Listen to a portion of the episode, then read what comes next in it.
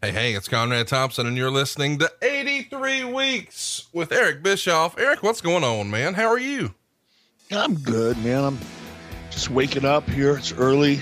Got up at five o'clock to get ready for this and sucking down coffee. It's all good. Well, I got to tell you, I'm looking forward to this week. But uh, first, I guess we should talk about last week's episode. A lot of feedback from Starrcade 1998. I heard from some folks who are in the wrestling business who really enjoyed us breaking down the finish and why that made sense. I still disagree. I would have liked to have uh, seen the power bomb, or I even thought about this. Me and you haven't really talked about this in great detail, but I'm sure we will one day when we do a full DDP episode. Why not just have Goldberg lose to the Diamond Cutter? I know. It's another idea.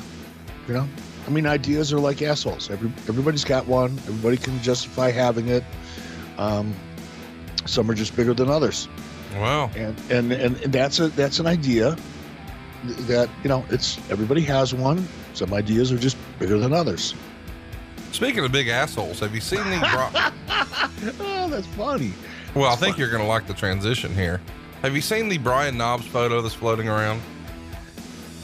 Uh, well, you know, I don't. You you take a certain kind of twisted, fucked up enjoyment in in torturing me. that's that's that's a. I don't know why you'd bring that up. It's early in the morning. I know that you're an hour later than I am. However, that's a really tough image to get out of your head, especially this time of the morning. I'm going to be stuck with that all day. Yes, I have, unfortunately. Our mutual friend, uh, Kid Chris, who is a radio personality, prank called Brian this past week and asked about that picture. And uh, it's hilarious. I can't believe that, you know, this is what we're doing, but this is what we're doing. We're talking about wrestling from back in the day. And I got a ton of good feedback from Starrcade 98. I feel like um, people are sort of 50 50 of should there have been a rematch? Did it make sense to have all the interference? What about the stun gun? What was the feedback that you got on Starrcade 1998? You know, I get two kind of buckets of, actually, I guess three, uh, three different buckets of responses typically. Typically, there's you know a, a good percentage of the audience that agrees with whatever you know my position happens to be when you and I debate. An equal percentage of that audience, you know, disagrees and and will stand by their criticism and critique of that pay per view and the finish of it, no matter what. It doesn't matter what you or I or anybody else could say. They're going to stick with that. And and then you get people that are just I don't know. They just want to be negative for the fun of being negative. They, I guess, they get some kind of enjoyment out of that. But in this particular case, that percentage, that third bucket, was there was barely anything there.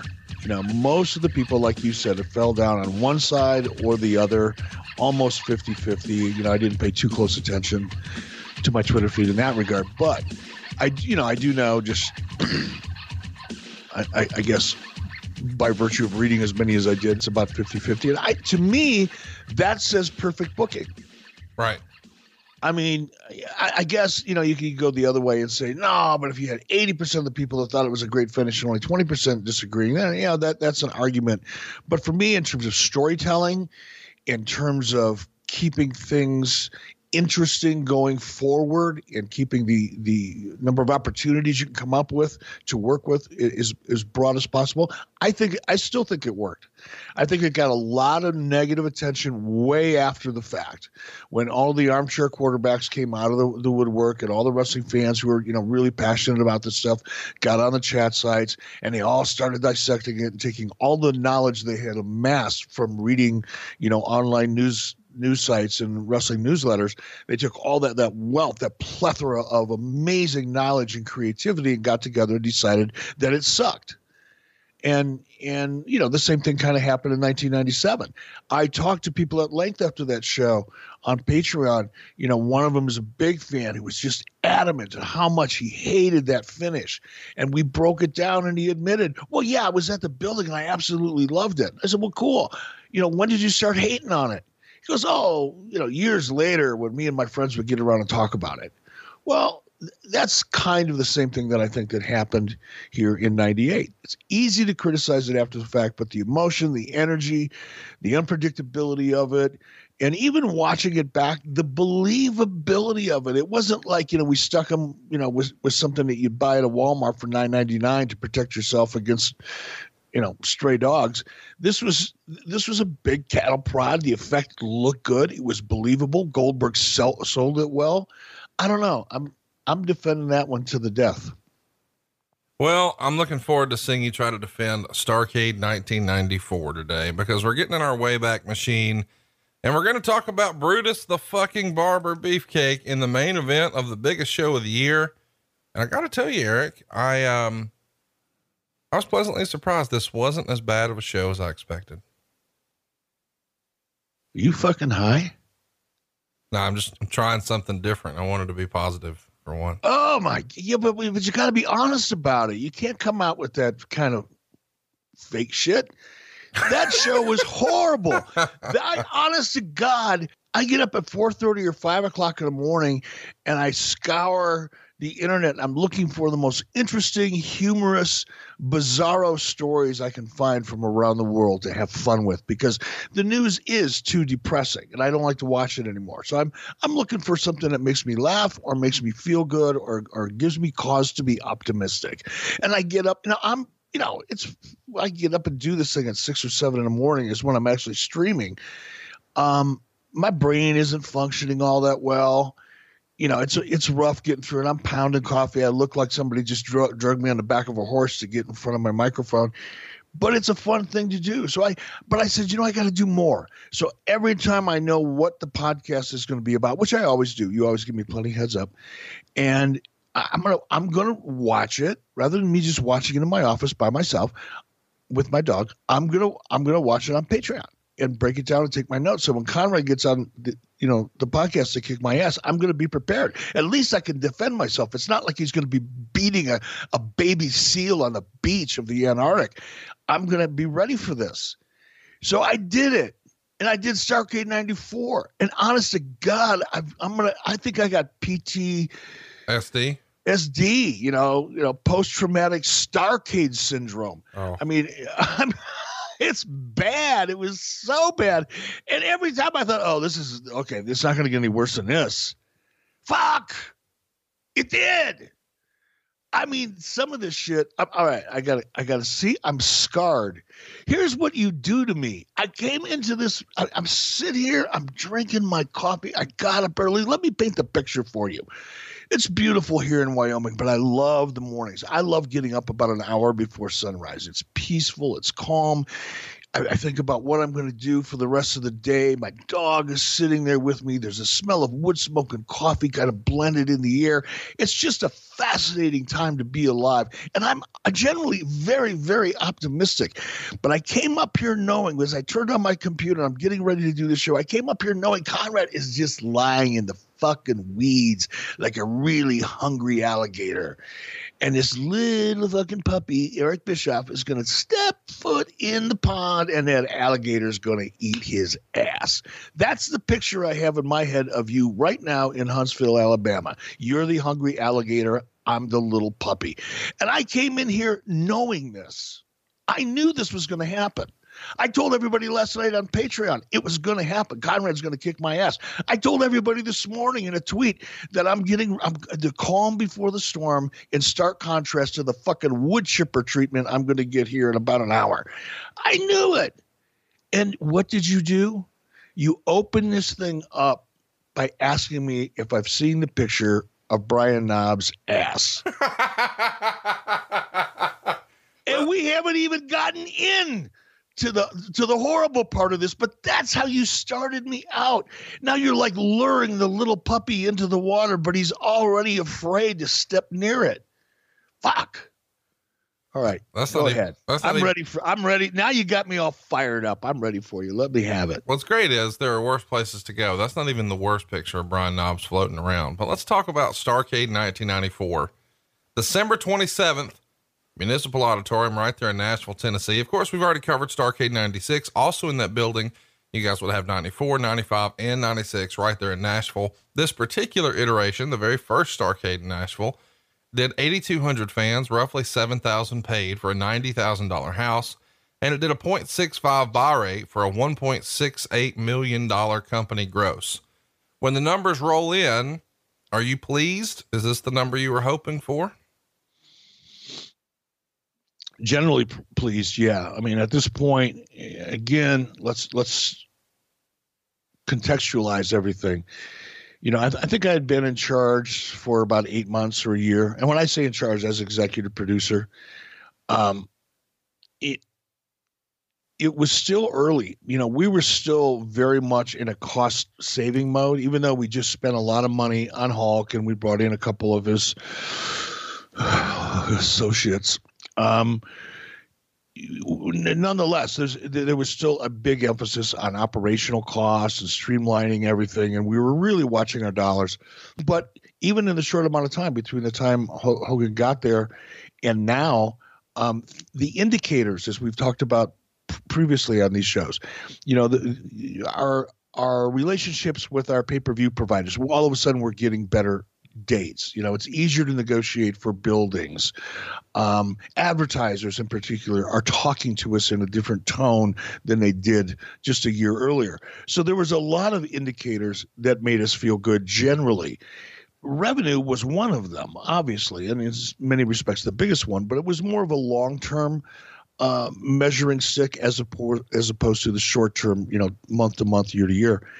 So revenue, yeah, we were we were very happy with it. It it represented growth. It represented a positive indicator. Um, but it was only one of a couple things that we were looking at at this time. Generally, company was very happy. Of course, a lot of that is you know because of Hulk Hogan, and Hulk Hogan has been the game changer for WCW. Even Tony Schiavone would say that when Hulk Hogan came in, WCW went to another level, greater heights than they'd ever seen before. The first big show, of course, was Bash at the Beach earlier this year, 1994, which we've covered in the archives. Hugely successful show, a landmark show for WCW in many ways. The main event was Hulk Hogan and Ric Flair. Of course, they would do a rematch at Halloween Havoc. And that was the Ric Flair retirement match. Well, now we're sort of trying to figure out where do we go from here without the proven act of Hulk Hogan versus Ric Flair. And somewhere along the way, you guys signed the Macho Man. And I'm sure we're going to break that down here. Macho Man is going to debut for WCW uh, right before Starrcade on WCW Saturday night. And then we're teasing what's he going to do at Starrcade? Is he going to shake the hand of Hulk Hogan or slap his face? Find out at Starrcade.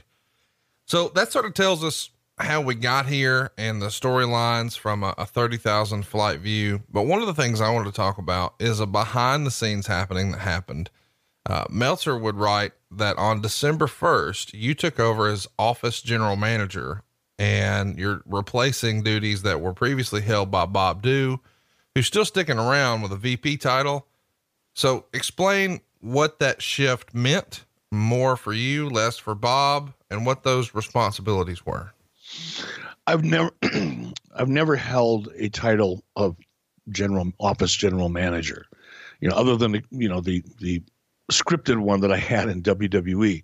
But while I was in WCW, I, that was I never had a business card. They referred to me as a general manager. Went from executive uh, executive producer to vice president to senior vice president to president was the you know the offices I guess that I held there. That being said, there there was a a uh, there were a lot of conflicts between myself and Bob Dhue and and I want to make it really clear because there there's a lot of things I really liked about Bob Dhue on, on, a very personal level and on a business level. He was as good. I mean, uh, Conrad, you I don't know if you've ever met Bob. No. Um, he is the consummate salesman. I mean, you would if you met this guy and you watched him work, you would you would hold him in very very high esteem. Really good. Um, but there were other issues that we didn't agree on. And uh, one of the reasons that Bob was so good is because he was a very political animal. And, and, and not in a nefarious, you know, power hungry kind of way, but it, he's one of those guys that would find a find a way to get consensus amongst as many different opinions as you possibly could, and you know, you'd walk into a room arguing about something, you'd walk out, and everybody would be slapping themselves on the back, looking forward to having a martini down down the road at the end of the day. I mean, he was that guy, so likable and all that. But that was also his flaw because he didn't like to make hard decisions. Right. And in 93 and 94 in particular, you know, we we were looking at house shows so close. We were looking as I said earlier in this podcast, we were looking at every expenditure, every strategy, you know, every dollar coming in, every dollar going out and trying to figure out if we're making the wisest moves. No matter what the category was, whether it was marketing, whether it was, you know, even on the accounting side, you know, internal WCW accounting side. Uh, you know, how are we handling, you know, our our local advertising for arenas you know, who's promoting what arenas in what part of the country. We look, we broke everything down, um, and we looked closely at house shows because it, it was a huge, huge financial pit. And when I first when I became executive producer of the companies we've talked about before, I'm not going to beat it to death. My my sole responsibility and authority was defined within the walls of television production. Like I had a lot to say about, you know, how bright the lights were or, you know, what an entrance looked like. I had zero to say about creative or talent issues, hiring, firing, and that type of thing. That was Bob's area. Now, Bob didn't handle it directly. He had Ole underneath him originally um, and others. But um, my point being that my my influence, my input began to gradually start to expand as some of the moves I was making, Disney being one of them, Hulk Hogan being another, you know, saving money in a lot of different um, operating units within the company and, and really making sense out of what we were doing financially, you know, whacking the hell out of the travel budget, which was another giant money pit for WCW that nobody never ever knew about. And here's what you'd only get this kind of detail um, if you buy me a couple beers someday, you know, driving down the highway when I have nothing else to think about but this period of time, or if you read, you know, Guy Evans' WCW Nitro book, it really goes into to this kind of detail. But Bob oversaw live events. Eric oversaw television. Bob oversaw live events, marketing, promotion, talent, all that. Eric Eric oversaw television. Once Eric started having, I'm talking about myself in a third person. This is fucking cool. Once Eric started having some success, all of a sudden Bill Shaw would would and I'm going to go back to me now. Bill Shaw would call me and invite me to meetings previously that I wasn't really part of, including some of these decisions that were being made in those areas that fell outside of my purview as executive producer. That's when the I don't want to call it a power shift or jockeying for position because it wasn't outward. There was no, at least not on my part, and I don't think Bob ever looked at me as a threat to to replace him. Uh, we didn't have that kind of relationship, and I wasn't that kind of person. Actually, it, it wouldn't have occurred to me. But as I got invited to these meetings and I'm listening to people, you know, the Sharon Sadellos and the Gary Justers and the Rob Garners and, you know, the Mike Webbers and all, you know, these people sitting around, you know, talking about their their units, their their business units. I'm thinking these people generally don't have a clue or a plan. And I didn't say that out loud. I didn't raise my hand and, and shoot anything down. But as I'm listening, the more I'm listening, the more I'm realizing how bad this hole is. You know, it doesn't matter if I can save 10% on lighting over the course of the next 12 months. If this idiot's, you know, losing money every time every time he goes out the door and decides, well, I know how to fix that. I'm just going to go out the door more often like if you know if you generate a bigger gross number somehow that solves all your problems well if if you're if you're generating and this is what bob Dhue was was putting forward as we were trying to figure out how to balance our budget how to you know try to eventually get to that break even point which was the primary goal um I'm listening, you know, I'm I'm I'd come in and you know, and my staff would put a lot of this together. I didn't have any idea how much, you know, rigs cost, you know, and in Poughkeepsie and things like that. So I relied on David Crockett and Craig Leathers and Keith Mitchell to really drill in based on all their experience and figure out how we could save money doing what we were doing. And I'd come to those meetings and I'd have my my plan and that my team put together and I was responsible for. But I'd sit and I'd listen. Okay, now we're house shows, you know, huge budgetary problem. Bob, how are we going to fix that? This that would be Bill Shaw, who was effectively running the company at that time. And Bob's answer was, "Well, look, you know, here's here's the problem. You know, we lost eight hundred and fifty thousand dollars, and I'm just picking a number out of thin air. We lost eight hundred and fifty thousand dollars. You know, running house shows last year. We ran 180 of them, or 150 of them. So this year." We're going to grow that revenue number by running 220 shows. Now, you know, I'm, I, I suck at math. You know that by now. I don't. I don't. If it's got numbers attached to it, I try to stay as far away from it as I can and, and find people who are good at it to figure it out. But even I knew that that was a colossal, colossally fucked up way to look at it, because their their challenge was they just couldn't draw. That was the problem, and that's that's the problem that should have been addressed and and it was to a certain degree because the nature of especially WCW at that time, and I think generally across the boards, if ratings are down, you know, from a talent's point of view, well, it's either the booker's fault or because the company's not promoting the show right. It's certainly not my fault. It's got nothing to do with me.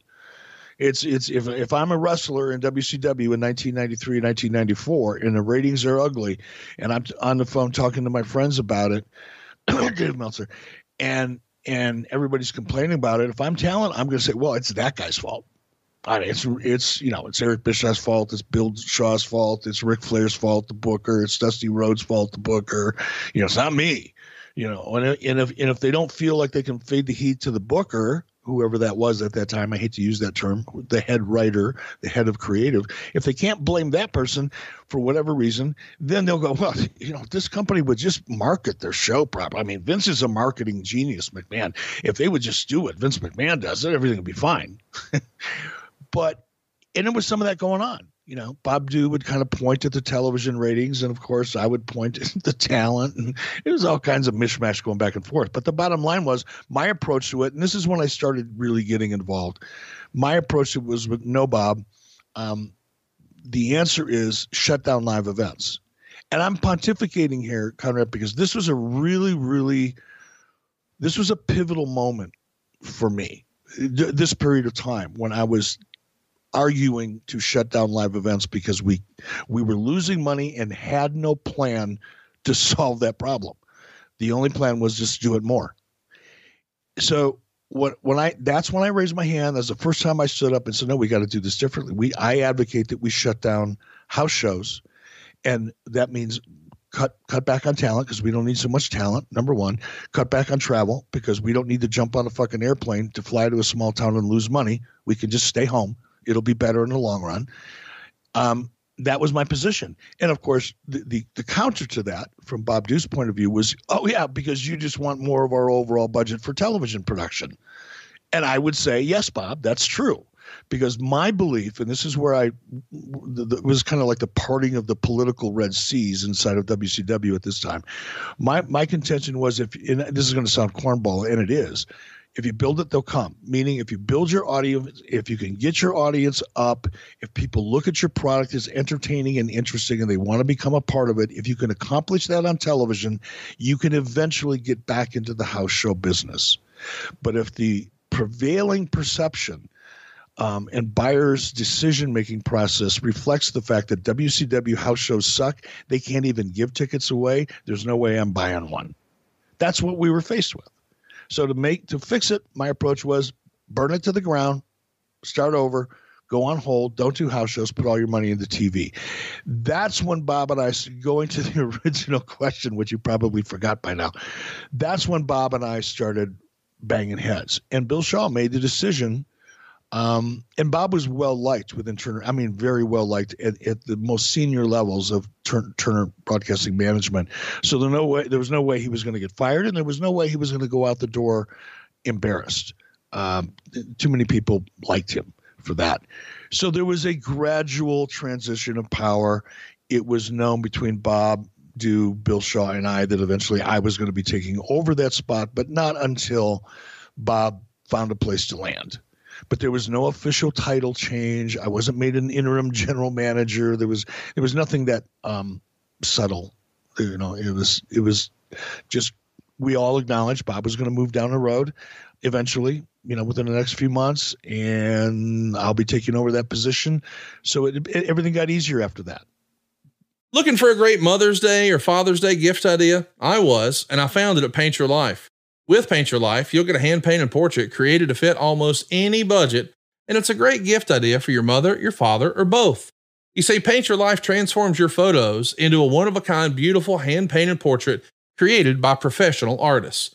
You upload anything you can imagine. You can even combine photos. You'll pick the artist, the medium, you can even customize the frame. And you can receive your painting in as little as two weeks. You can give the most meaningful gift you've ever given at paintyourlife.com. And there's no risk. If you don't love the final painting, your money's refunded guaranteed. And right now is a limited time offer. Get 20% off your painting. That's right, 20% off and free shipping. To get this special offer, just text the word weeks to 87204. That's weeks to 87204. Text weeks to 87204. Paint your life. Celebrate the moments that matter most. Message and data rates may apply. See paintyourlife.com slash terms for details. What's up, everyone? It's Reality Steve, your number one source for all things Bachelor Nation and reality TV. Every day, I'm giving you the behind the scenes juice and your info on all your Bachelor Nation stories, and also interviewing some of your favorite reality stars. My name has been synonymous with spoilers, but I'm so much more than that. Give me a listen. The Reality Steve Podcast, part of the Bleav Network. Just search B L E A V on YouTube or wherever you listen. I love those little details, and that's why I enjoy doing this show with you. Is you know, the name of the show is Starrcade '94, but we're gonna talk about everything that's going on and that type of stuff. You know, if we're not gonna hear it here, where are we gonna hear it? Let me ask this. Here's another little tidbit that was reported that we've never really talked about a lot. Quote, WCW supposedly bought WWF's television time slot away in the St. Louis market and is looking at doing a pay per view there early next year chat me up about television at the time. I know you're uh, involved in that process. Um, when you're buying television time in 1994 away from the WWF, what would that look like? Well, you know, knowing knowing now what I know now that I didn't know then, that would have looked like a really bad decision. Um, first and foremost, but you know, I didn't know it then. That was, you know, Rob Garner well, and Rob was a Rob was good. He was he was one of the good guys in WCW uh, in, in, management. Um, smart, experienced, knew the wrestling business, had great relationships with a lot of the market, you know, general managers and all that. So he was he was good, but that that was a decision that would have been made in syndication. What would that have looked like? That would have looked like a cash commitment of, you know, I would, you know, I'm simply guessing because I I wasn't in that business at that level back then, but I would say forty-five, four to five thousand dollars a week for an hour. Wow. Which isn't, bro. It's not that much.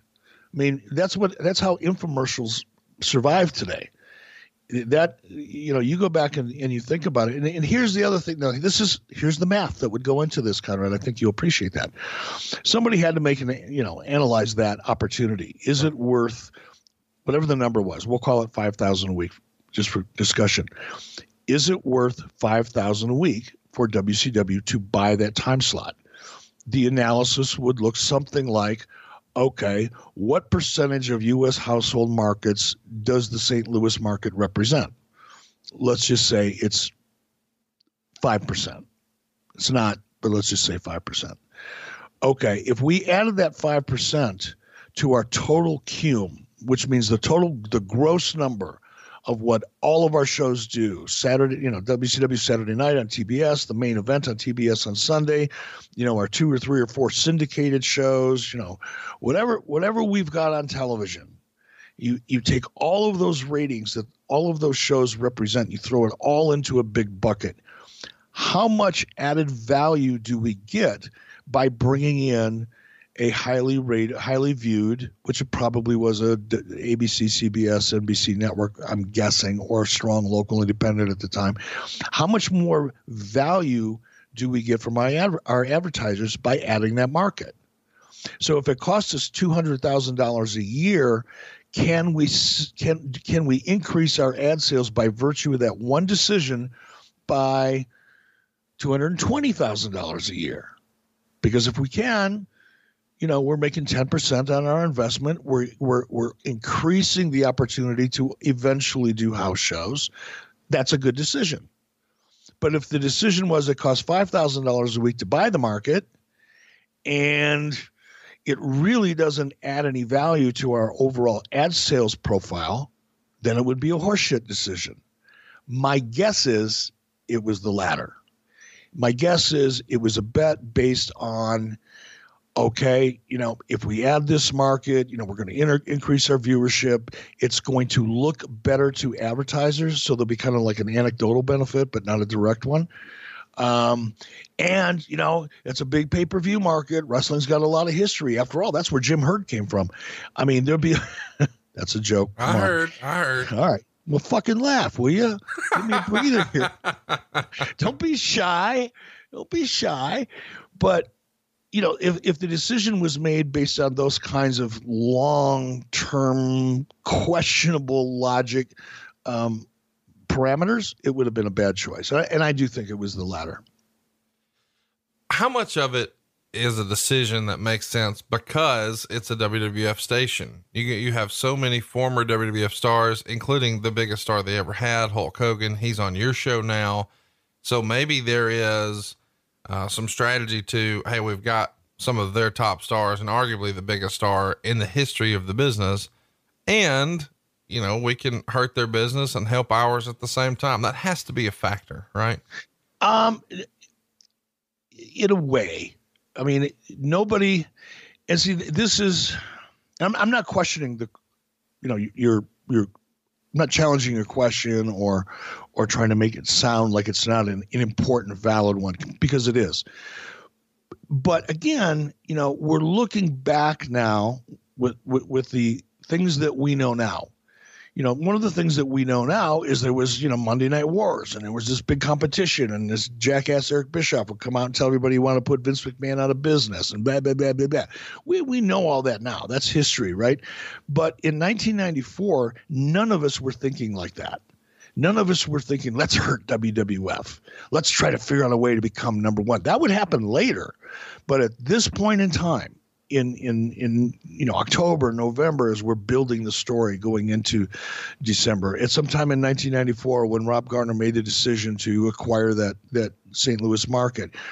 Nobody's thinking, nobody's, and probably including Ted Turner's at that time, was anything but how do we just survive? How do we how do we increase our, our position in the marketplace? Nobody thought about competing with the WWF. Now, you're right to point out, well, if that's true, then why were you hiring all the talent? First of all, Hulk came to us. We didn't hire Hulk Hogan away from the WWF, and it's a it's a small, nuanced, often argued position, but it's important contextually. Hulk Hogan came to us. Randy Savage came to us. We didn't. Nobody had a strategy of let's go get all the WWF guys. It was happenstance we we never thought we could get Hulk Hogan. We never thought he would ever become available. There was no discussion about it before it happened. It was spontaneous combustion. Same with Randy. All right. But what we did, now this is germane to your question, I think, or your point. What we did realize once we had Hulk Hogan and once we had Randy Savage and some, you know, once we got Brutus the Barber Beefcake, oh my God, everybody was scrambling. How do we take advantage of this phenomenal fucking opportunity? Brutus the Barber Beefcake. He's been on WWF television forever. Everybody knows the Barber. We've got to go out and we've got to increase sales. We've got to exploit this life changing opportunity. That discussion never happened, but we did start realizing that wow, we've we've got a pretty good sizable you know number of talent here or, or size roster here that was formerly WWF, how can we draft off of their success? Right. How, how can we pick up the pieces? It's really no different. And I don't mean any, because I love what you and Bruce are doing on your live tours. I think you guys are fucking rocket scientists of, of entertainment. But right? we're following but, WWE pay per views when we do. But right, yeah, yeah, you're you're drafting you know you're you're you're exploiting and taking advantage in a positive way by the way because i think you make their product more interesting uh, along the way everybody wins, but still you're you're drafting that that wave of success. That's how we looked at things. Okay, we've got Hulk Hogan, we got Randy, we got Brutus the Barber Beefcake and Earthquake. What do we do? Let's draft off of their success. Let's make some decisions and choices that might allow us to grow based on some of the audience that may come our way that we don't already have and and increase our our audience base. That's the logic. Let's talk a little bit about the Omni Thanksgiving show. It feels like Jim Crockett Promotions, WCW, Atlanta Wrestling, it's a staple. And the Omni Thanksgiving show is actually canceled the Friday before the actual event. So only a six day lead time because there's only 285 tickets sold for the show. And somehow, and only WCW could do this, advertising continues for the show, even though it's been canceled. The idea of this not happening, you know, an Omni Thanksgiving show, it feels like a no brainer. At this point, is this because the the product has just evolved? I mean, everybody's in a down period, both the WWF and WCW. Or for those old school Southern traditional wrestling fans, is this no longer the WCW that they grew up with? I think it's a combination of both of those things and and more. Again, I'm, I'm I'm trying to figure out different ways to say this without sounding like I've, I've been saying the same thing over and over and over again. But when when you at WCW in, in '94 in November, you know Thanksgiving in '94, by that time we had been giving away tickets for so long that we preconditioned the local market audience to know there was no reason to buy anything. Right. Because if we don't buy them, they'll give them to us. And and it wasn't just oh we did that once or twice for shows that you know were suffering or there was a you know there was a ever a specific reason for it. It was standard operating procedure. It was fucking protocol. And rather and this is a perfect example of the mindset that that lived in the live event division. And you know i'll name names here. You know bob Dhue we've talked about uh, gary juster. Gary juster was criminally responsible I'm, I'm, using that in an entertaining way um, not not literally figuratively but um, he not not literally criminally responsible but Gary Juster was a major part of a lot of those fucked up booking decisions with Bob Dhue. Gary Juster was the guy that booked the buildings. Okay, so he supported it. Why did Gary Juster support going out and losing money every time we walk out the door and then finding this magic calculator that would suggest, well, if you just increase the number of times you lose money, you actually make money? Right. I mean, that sounds like government, you know? I know. We're losing $100 million a year. How can we how can we change that? Oh, well, we'll lose two hundred million dollars a year. We'll spend twice as much money, and that'll work. That that was the you know Gary Juster was very much involved in that, along with Bob Dhue, a guy by the name of Don Sandifer. Don Sandifer is not a name that you're going to hear too often uh, when people start talking about the history of WCW because it, number one, he was Bob Dhue's buddy. He kept his head really low. He never, he very seldom came out of his office unless he absolutely needed to. Um, he, he, and it, it, wasn't a bad guy, but he came from some other, uh, you know, like the Harlem Globetrotters or some other form of of live event entertainment.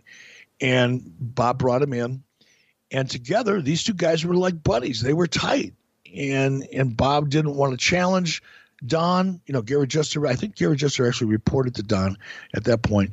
Um, everybody was just going along in their merry way. But it, what was the question? Fuck, I forgot.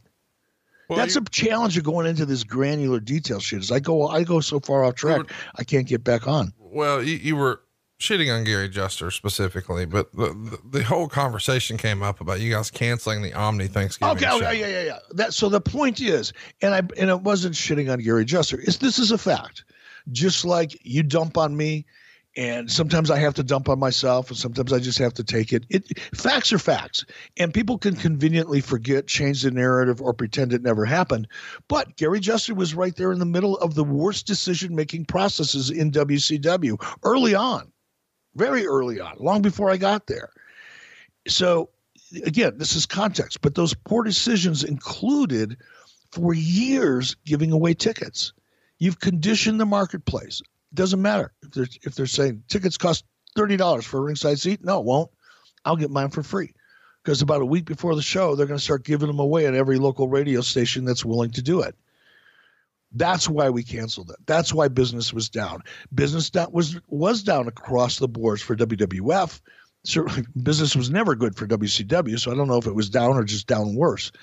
But yeah, the market, the wrestling market in general, was dissatisfied and just uh, and, uh, not engaged. And on top of that, we had preconditioned our audience to not care because it was free. I want to ask you about Gary Juster because he's a name that, you know, we hear a lot as wrestling fans. And I've had the pleasure of meeting Gary a few times at Ring of Honor shows and even came to a live show that Tony and I did in Atlanta.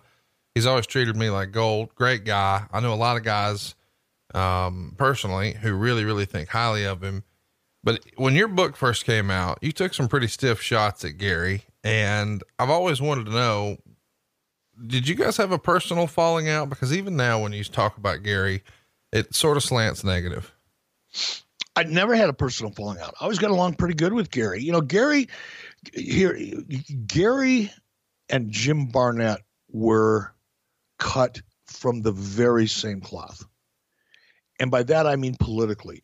Jim Barnett survived as long as Jim Barnett survived, especially because he was an openly gay man back in the whatever 50s and 60s and 70s, you know, and was successfully promoting around the world. I mean, you know, when I look at, you know, people like Jim Barnett and and others, uh, Pat Patterson, who survived, not only survived, but really um, made a name for themselves back in the 60s and the 70s when everybody knew that you know they were gay. I have nothing but admiration for them because I, I you know I, I i can only imagine i can't put myself obviously in someone's shoes like jim barnett or pat patterson but i can certainly imagine what that must have been like. And to be able to overcome that is something that i think is admirable. That being said there was a political side to jim barnett that was so Machiavellian and dark on the one side, the, the operating side, but there was a sales side of of Jim Barnett's political um, apparatus that was so sophisticated. He was dangerous. That's why he survived as long as he did. And and Gary Juster was like Jim Barnett light in that respect. Very, very everybody liked Gary. Gary always had a smile on his face. I mean, there was times when he would walk around the audience or walk around the office and just by himself, and you'd see him walking from one end of the office to the other, and he's just got this village idiot smile on his face, which is not bad. You know, if you're happy and things are good, you know, you should smile. You should look for a reason to smile. I do believe that. I'm not being funny or trying to be. That that's a great thing. But when you have that same look on your face, you know, 12 hours a day going up and down the halls when there's nothing really you're not talking to anybody you're not hearing a joke you just got this funny smile on your face. That was gary juster and, and he was generally to your face a positive guy. I will say i do believe you've asked me you know this before and i've tended to to shy away from the question or tried to avoid it you know were there people who i knew were talking to you know certain dirt sheet writers and leaking information or or discussing things that were really inappropriate um, i would put gary juster at the very top of that list so there were certain and i knew this about gary i couldn't prove it I, if I would have known for sure, I would have fired him. I never did fire Gary. I liked working with Gary. Once Zane Bresloff came into the picture, uh, because Gary was smart enough, again, politically astute enough to know that he couldn't he couldn't work his you know magic charm uh, and political savvy wouldn't wouldn't hold up to a guy like Zane because Zane was a decision maker. Zane, you know, could look at two situations and analyze, you know, the best of the two opportunities, you know, in in light light speed compared to the deliberative deliberative process that Gary and others took. You know, Zane Zane was zeroed in, laser focused on the money, and had the experience that Gary didn't have. Zane Bresloff brought with him relationships with major arenas around the country where Gary Juster was working with the same exact arenas, big and small, well, medium and small, that he had been working with, you know, when he, when he first cut his teeth in the wrestling business. He was working, he was making decisions based on familiarity and relationships and not on good financial uh, a, a, good financial basis. Zane changed all that, and Gary, being as smart as he was politically, changed with it. And and after that, I really got along with Gary pretty well. I knew what he was. I, I knew what made him tick, but it wasn't dangerous enough to me or or uncomfortable enough for me um, to worry about because we were making the progress I wanted to make once Zane came in. I hope that explains it or at least puts it into context. But no, I don't have, and I still don't. If I saw Gary today, I'd be happy to see him. I saw him about a year ago at a convention, and you know, we smile. he had the same smile on his face. That's how I recognize him. Uh, we we smiled, we chatted for a minute. So it was nice to see each other, and he, he moved on down his way. But when he was in WCW, no, we never had any falling out.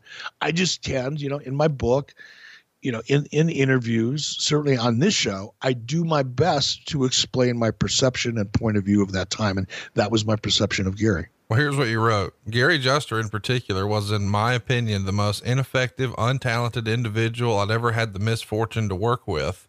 He'd been with the company from day one, but his only claim to fame was being a great politician. He was a protege of Jim Barnett, and the only real skill Gary developed was being an ass kisser but he was occupying a position that was critical to our success or lack thereof. So that's the reason I said, damn, what's he got against Gary? Well, you know me by now. That was the truth. I mean, uh, you know, I, I didn't, I mean, I could have said worse things about him. And, oh, and if, well, if you really you would really want to get me going, no, let's keep talking good. about Gary Juster. Let's we'll, we'll spend the rest of the show talking about him. But you know, he was what he was. And what I wrote in the book is, you know, I'm glad you glad you read what I wrote, but it's consistent with what I just laid out to you. Wasn't I didn't dislike him personally. I just recognized him for what he was. Well, I'm sure he's going to hear this. Uh, appreciate all the love, Mr. Juster. Let's talk about. Hey, Gary, I love you, brother. Good luck. Ring of Honor's doing great. I'm proud of you. I'm proud of anybody who spent, you know, their entire adult life in the wrestling business and found a way to survive. My hat's off to you and enjoy the holiday. My boy. Oh my gosh. All right. So let's talk about an idea that was kicked around with Jacques Rougeau to run the Montreal Olympic Stadium, which I think is unbelievable when you guys are canceling shows for poor ticket sales. There was at least rumor and innuendo floating around Montreal uh, in Les Journal, uh, where they talked about Rougeau perhaps main eventing a show against Hulk Hogan for the WCW World title of course, Rougeau at the time is with the WWF, but he's saying he would gladly leave to come to the stadium show, blah, blah, blah. Ultimately, it doesn't wind up happening. Did that ever even get past the boys talking about it? There's no chance you guys were considering running a stadium show, right? We had been approached. Uh, Sharon Sadello had been approached. She was the head of marketing. I don't know why it came in through her um, maybe because of pay per view promotion or marketing or something. There was a reason for it. I, I just can't imagine what it was. But she actually came to me because Rougeau, Jacques had approached her somehow. Uh, maybe it was through Mike Weber because a lot of people had that contact to Mike, and Mike reported to Sharon. Um, but yeah, there was a discussion, and it's you know, it, again, my mindset at that time was fuck, I don't want to do any more house shows. I don't want to ever do another house show again unless there's a television cameras rolling and there's a reason for it until we can actually make money doing it. So it, it yes, it did come up. The details of how it came up are cloudy at this point. I think they were murky to begin with, which is probably why. But yeah, we talked about it. It is interesting to me that, you know, we're talking about how bad business was. It is so far better than the end of 93. It's not even funny. Your average attendance in December of 93, 640 fans. By December of 94, your average attendance is 2,970 fans. Now, a lot of that, to your point, is you're scaling back on running some of the house shows. So, uh, when you do run an event, it is a bigger event and more folks are going to come out. Your average gate it goes up 599%. You go from $6,720 at the end of 93 on average to $47,000 at the end of 94. Ratings, on the other hand, are down a little bit, and that has some folks worried when the rumor mill starts that maybe TBS might be a buyer for NBC. And if TBS could acquire something like NBC, would they even be interested in a money losing property like WCW? Was there any sort of concern internally in the office, the Chinese whispers, as we like to say here on the show, about what if they buy TB, TBS buys NBC? How would that affect us? I, I call them little birds, like on Game of Thrones you know we made this reference before but you know that like that eunuch that that has his his little birds that report back to him all the goings on from all the different camps and families. And then this guy parlays that information and and uses it for political leverage. That that probably better describes the chinese whispers or the little birds that were going on at this time in in turner and wcw especially. Um here's the funny part. It was exactly the opposite of that Ted Turner, if you know anything about Ted or you read anything about Ted or you watch any documentaries or anything about him, his goal was to buy a network. He tried to buy CBS at one point. Um, one of the reasons that he bought the MGM film film library, and there was many, this is not the only one, was not not too um, detached or detached from his goal of owning a network and owning the content that goes on it. So, yes, Ted w- was making noise about buying a network. That's what his goal and his vision was. We all knew, I knew, you know, and I'm again want to really be clear. I never talked to Ted Turner, especially at this time. You know, my boss was Bill Shaw. Bill Shaw talked to Ted Turner. So if I had to get something in front of Ted, it would go through Bill. But I was close enough to hear what Ted Turner was thinking about from Bill as it related to WCW. So I was one step removed. And Ted's plan was to push WCW and use WCW because Ted always believed that wrestling brings eyeballs and audience to networks. And, you know, Vince McMahon has, in his own way, you know, proven Ted right. If, if, if that I, I know I know Vince wasn't motivated by Ted's vision. I'm not suggesting that, but Ted believed that wrestling will bring the masses, which is why he committed to it, why he kept it on the network, even though everybody else around him, key decision makers, you know, wanted to pull the plug and had every good reason to do so. Ted steadfastly stood up and said, No, that's my baby. We're keeping it. He believed the same thing would be true, which is one of the reasons, by the way, and I'm guessing this now, I don't know this, but if you go back and look at you know the decision making process, and as we learn from from uh, Guy Evans' book, WCW Nitro book, there's a ton of stuff that was going on in 1994, 1995 related to WCW that I knew nothing about because it was so far above my head. But looking back at it now, I have to wonder if, you know, with the NBC thing, you know, at least on the horizon or on Ted's landscape, and the opportunity to bring in Randy. And now Randy was a different situation. That was an easy deal to do. But the the the risk of bringing in a Hulk Hogan, um, did that have any? Was that possibly as easy as it was because Ted saw a play on NBC? I wouldn't have known that. But my point is, Ted wanted to buy the network. I knew through Bill Shaw, don't worry, if Ted buys the network, WCW is going to fit into the plans. So it, it's the opposite of what, you know, the little whisperers or birds or Chinese chirpers or whatever the fuck they are we're talking about at the time. Well, everybody in the wrestling industry is talking about the Macho Man jumping ship. He's going to debut on December 3rd on WCW Saturday night. And we've talked about the Macho Man in great length here on the show, but we'll circle back for a minute here. Uh, why the decision to debut him on Saturday night? Obviously, it's the flagship show, but was there some wisdom to just having him show up at Starrcade, or did you think this would be an added attraction and maybe the storyline of what will he do to Hulk Hogan was maybe more intriguing than uh, Randy Randy Savage match?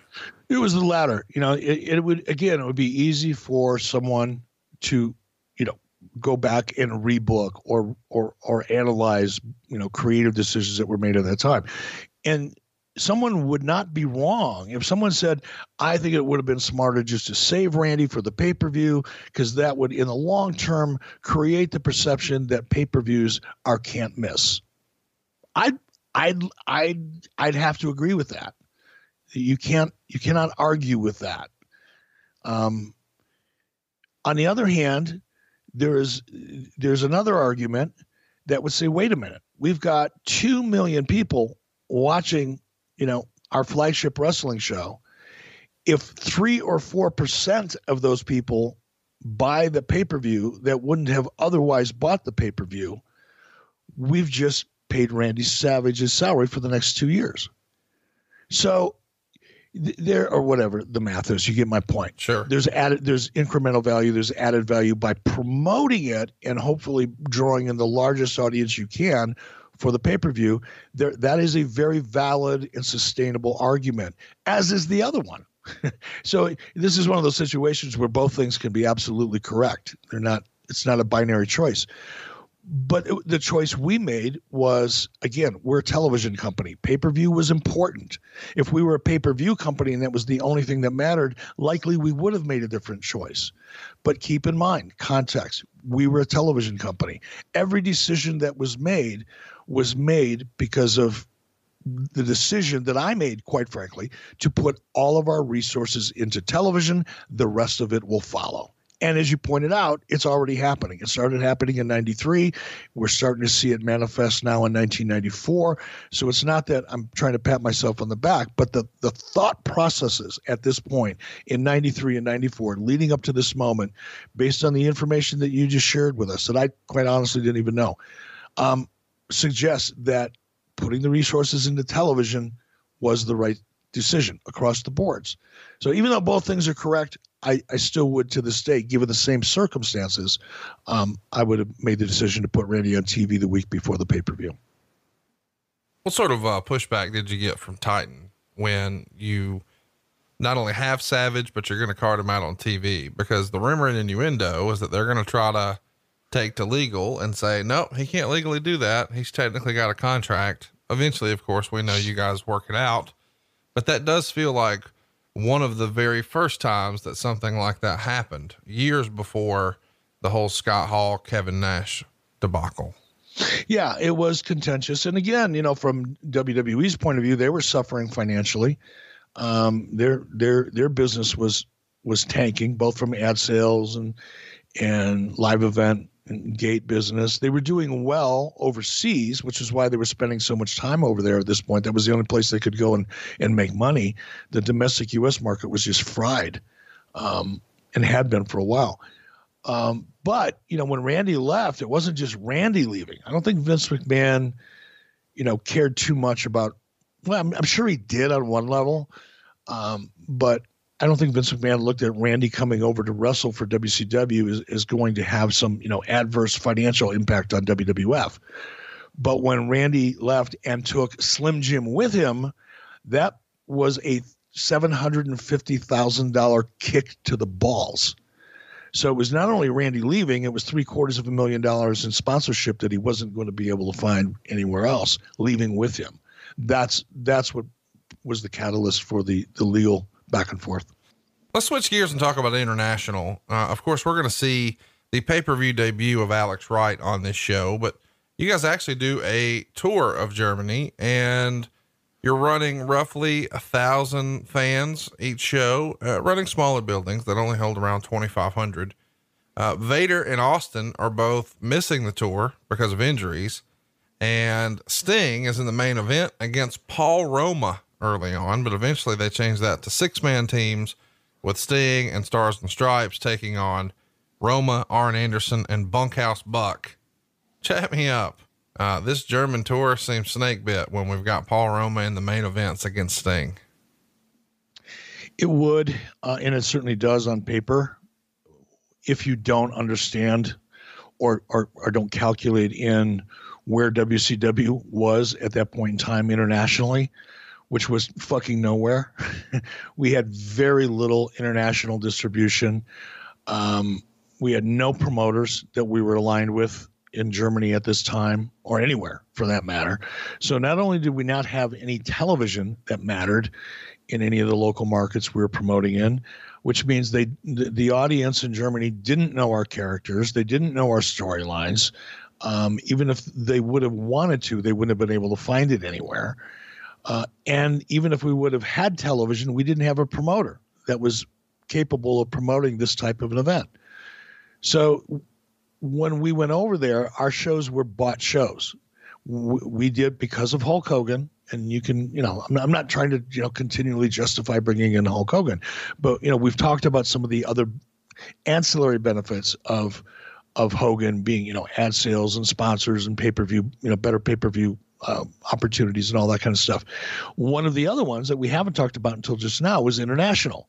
Hulk Hogan was a name that allowed us to grow our international television footprint because while they nobody knew WCW or or any of the talent in WCW internationally, they did know Hulk Hogan, and it did change the conversations uh, internationally with with our television markets. We were able to start engaging in conversations with promoters who were willing to buy the show out. So we weren't as concerned with Gate as we were with the promoter being, you know, viable and financially responsible. And we had to, we knew going in, we had to build our, our market. We're starting from the ground up. So while a domestic viewer, a wrestling fan, might look at Sting and Paul Roma and go, what the fuck? As far as the German audience went, they didn't know Joe Blow from John Doe. It didn't matter to them, generally speaking because we just weren't a part of we weren't on television. It'd be like you know a, a, a, rock band coming to a market for the very first time that never had gotten any radio play or local buzz in any way shape or form. But they're coming. Now your hope is that you know if the promoter does a good job and promotes this unknown band and people come and they generally enjoy what they're seeing that they'll come back again that's where we were at internationally talk to me a little bit about alex wright uh, who discovers Alex Wright? What are the plans for him? You know, it, it, it is an interesting gimmick, an interesting look. This is going to be his pay per view debut, and I'm bringing him up here because you guys were doing a tour of Germany. Chat me up. A lot of the decisions, and we've touched on this with guys like Steven Regal before, and Fit Finlay, and um, a number of others you know that, that came to us from overseas certainly the japanese in, in a different kind of a way but certainly the japanese.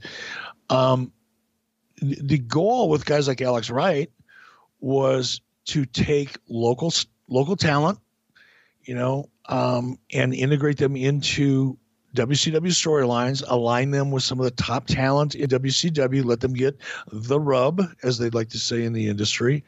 Um, let them get the rub so that when we do promote in the lo- local markets, we're prom- promoting, you know, a local a local hero, somebody from their country, their hometown you know, that made it big in in the United States because that was a big attraction. That was one of the reasons. But and by the way, the, the same you know syndrome, if you will, is still true today in international television. If if you can go to a German distributor of television and say, I have a television show that is on in prime time or is on a, a good day part in the United States and it's successful, whatever success means.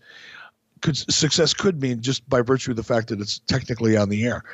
Um, that's generally enough to get a, an international distributor to the table and they'll start looking at you because if you're if you're hot in the US, if you're culturally speaking, and this is back in the mid 90s now, if if a US television property is going to find a home now, depending on what it is, there's certain there's certain things, certain properties that don't translate well from the U.S. to to the foreign market. And I'm speaking from a point of view of back in the 90s. It may be different now because I'm obviously not in that business. But at this period of time, um, comedies, U.S. comedies didn't do very well overseas because American humor and German humor, or British humor, or French humor, or Spanish or Italian humor, humor, it's all different culturally humor is different in every country and, and is somewhat indigenous to that specific market and when you try to import humor it, it it's hard for it to find a home. It's one of the reasons why British comedies, you know, you get Benny Hill and you get a couple others that have kind of broke up Monty Python, but for the most part, British humor doesn't play well in, in the States. Um, dramas, again, culturally, some work, some don't.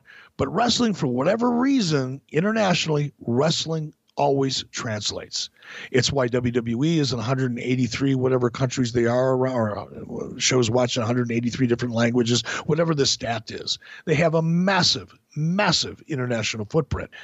And it's because wrestling, it's a simple form. This is where wrestling, to me, this is where I get excited talking about wrestling as a product not necessarily WWE or what WCW you know failed to do or accomplish anything like that.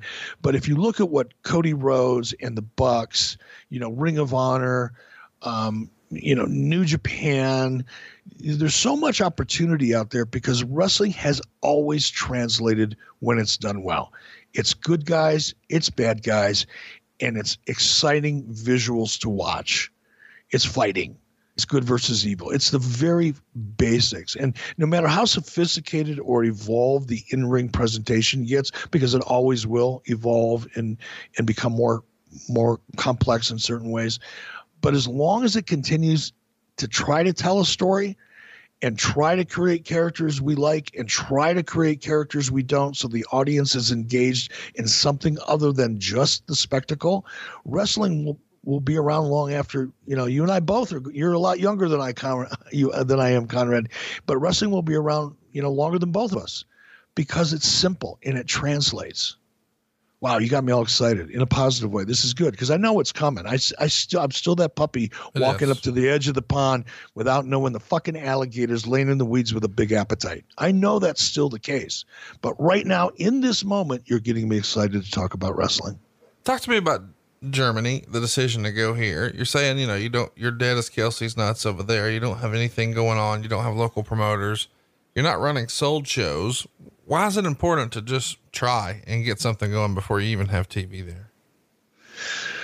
Well, we knew we were going to get TV there. Number one, TV was coming. Um, it, we just hadn't been there. Number two, we found, and I would say this was uh, probably trying to remember specific. I remember the first meeting I had. The promoter that came over. Oh, you're gonna have fun with this. I'm gonna tell you this promoter's name, and you're just gonna you're gonna you for the next six months you're gonna be banging me about this guy's name somehow. His name was Dieter Krap, K R A P. Dieter was a was a representative from a promotion over in Germany that once we brought in Hulk Hogan, they were and they were you know, they were aligned with networks in Germany, so they had influence. They were a big, you know, they promoted the Rolling Stones. They promoted a lot of big, big acts around, you know, from around the world into Germany. So they were a legit big time promoter. Um, but they hadn't had any experience with wrestling, and this was going to WCW was going to be their first foray into it. But because they knew we had Hulk Hogan, they had confidence and they were willing to put up the money. But we knew TV was coming. This was this was this wasn't like oh let's throw it up against the wall and see if it works. This was okay. Here's a strategy. We know we've got TV coming, or at least we feel confident that if we show up, because that's part of it too, Conrad. When we talk about some of this stuff you know, when you go into a market like Germany, if you're a company like WCW and you go to a network and you say, okay, look, I've got Hulk Hogan, I've got Sting, I've got Ric Flair. Again, unfortunately, no disrespect to any of them, but for the most part, they didn't mean anything at that time internationally. But here's what we do. Here's a sample of our tape. Here's what our shows look like. Here's what we're doing in the United States. And we want to come to Germany. One of the first questions that a network is going to say is okay, great. Um, how much money are you going to spend on our network promoting your show? if we if we buy the show from you and it was always a license fee right we always got paid from the network we never bartered we never paid them so it was a part of a negotiation and before a network would say, okay, we'll take on your property and we'll pay you $5,000 a week for it. However, what are you going to do to promote your show on our network? Because it's not just the network's responsibility to promote, it's also the promoter's responsibility to promote. So, what are you going to do? Oh, and by the way, how often are you going to tour in our market? Because when you, if you're, if you're a television network in Germany and you're buying or licensing a, tele, a live action television property um, from the United States and importing it into your country, you also want to know that there's an opportunity to make additional dollars from that live event. And, and that would come from local advertising and marketing and things like that. So it was more of a comprehensive kind of strategy than just, well, let's do a live event and hope TV comes along. All of those discussions were taking place at the same time. And we had a promoter with Dieter Krap that was willing to offset all of our risk. Talk to me a little bit about Bret Hart. There is a report on Scheme Gene, I mean, Mean Gene's hotline that you guys are negotiating with Bret Hart here. Bret Hart had just lost the world title to Bob Backlund. I call bullshit on that. Do you remember Carl DeMarco or anybody reaching out on behalf of Bret Hart to sort of gauge WCW's interest here? I know who Carl DeMarco is. I've, I've had a number of conversations with Carl over the years, not recently. I can, now I, I can't tell you, did Carl DeMarco call Jim Barnett and have a conversation? Maybe. I wouldn't have been on the call. I, nobody ever told me it happened. I certainly wasn't a part of that discussion. All I can tell you is that in my world at that period of time, there has never been a breath of a conversation about Bret Hart. It's just absolutely. It's like the rumor that I just read. Somebody asked me yesterday on Twitter. You know, Diana Hart said in her book that you you challenged Davy Boy Smith and somebody else to a fight in front of Bob Dhue because of an argument over his European pay. Where in the fuck does this stuff come from? How do people like shoot heroin and lay in bed at night and try to um, or, or imagine all these fucking weird drug induced scenarios and then wake up and believe somehow that they were actually true? Like in a in a really bad nightmare where it takes you like 30 seconds to realize you're it was a nightmare. Maybe these people wake up out of this fucking drug induced coma that they've been in and they go, Oh yeah, Eric Bischoff challenged Davy Boy Smith to a fight because they were arguing over his European pay. First of all, nobody got European pay. Everybody got a fucking paycheck every two weeks. There was no European pay. Nobody had a fucking deal that said, well, normally you'd make $1,500 a night in the US, but because we're in Germany, we're going to cut that in half. Conversations never existed. Everybody knows in the wrestling universe that Eric Bischoff offered talent guaranteed contracts. Guess what a guaranteed contract means? You get a big chunk of fucking money and you get nothing else. That's what that means and and to suggest that some of these bizarro scenarios actually happen just really paints the picture of how much misinformation and fabrication and and and like cartoon like scenarios were being discussed on chat boards and dirt sheets during that period of time. So no, there was no conversation with Bret Hart. We clear on that? We are. And one of the other things we're clear on is why you bought so many ads in the USA Today. You did it right before Starrcade as well. A half page ad on page two in USA Today before Starrcade. We know that's because all those sports stations around the world are going to mention it. So roll title that. Uh, the show is actually sold out three hours early. And, um, it's pretty funny because Meltzer would say a site so foreign to WCW that many of the office people were out front taking photos of the box office with the sold out signs before match time. So even though we're going to make fun of the show, I'm sure it's sold out. So somebody was doing something right. But you know, before I beat you up about the Brutus talk, I figure we might as well give you a little treat today because believe it or not, I don't know if even you remember this. This show is the show that marks the end of the Honky Tonk Man in WCW. He was supposed to be in a television title match with Mark Mero, and he quits or gets fired, depending on who you believe. I fired him. There's nothing. There's not. There's no question. I did it in front of a bunch of people. I did it in a loading dock area at the arena. It wasn't even in my office. And one of the reasons I did it and the reason I'm so emphatic that there's there's no ambiguity, there's no gray area, there's no possibility to possibly you know maybe interpret it one way, maybe interpret it the other way, because I admittedly you know, as we go through this show, there are situations where, you know, two different people see things from two different perspectives and they're never going to be resolved. This is not one of those fucking cases. All right. This idiot actually believed he was Elvis. This idiot who came from an era and j- probably a market where holding up the promoter is kind of like, you know, if you think you're really smart and you think you've got leverage and you really think your star is shining bright enough to take the risk and you think that the person you're dealing with is a fucking idiot, then you hold them up. You get a bonus. Meltzer. Jeff Jarrett. Jeff Jarrett, right? We all know it. It's that's that was not unusual. That was like an old school, you know, hangover from the territory days, right? And this idiot actually believed that his star was bright enough and that he was smart enough and that he had leverage and he was going to show to the boys because they were all standing around backstage. This was not done in private. We didn't meet over in the corner of the arena and have this discussion or in my office, right? This was right smack dab in the middle of the loading dock area where the production trucks were and there were hundreds of people running around and I fired his ass because he tried to hold me up. He didn't want to drop the belt to Johnny B. Bad unless we revisited his contract. He motherfucker actually thought he was Elvis. He actually believed in his head. I know this to be true. I was looking in the idiot's eyes. And he actually believed in his head that Elvis, if Elvis left the building, yours truly would be left holding the bag with no choice and nothing to do. And I knew the reason I know that there's no ambiguity, the reason I know it's not a depending on who you believe type of scenario is because I made the decision on the spot. I'd never fired anybody up to this point that I can remember at least.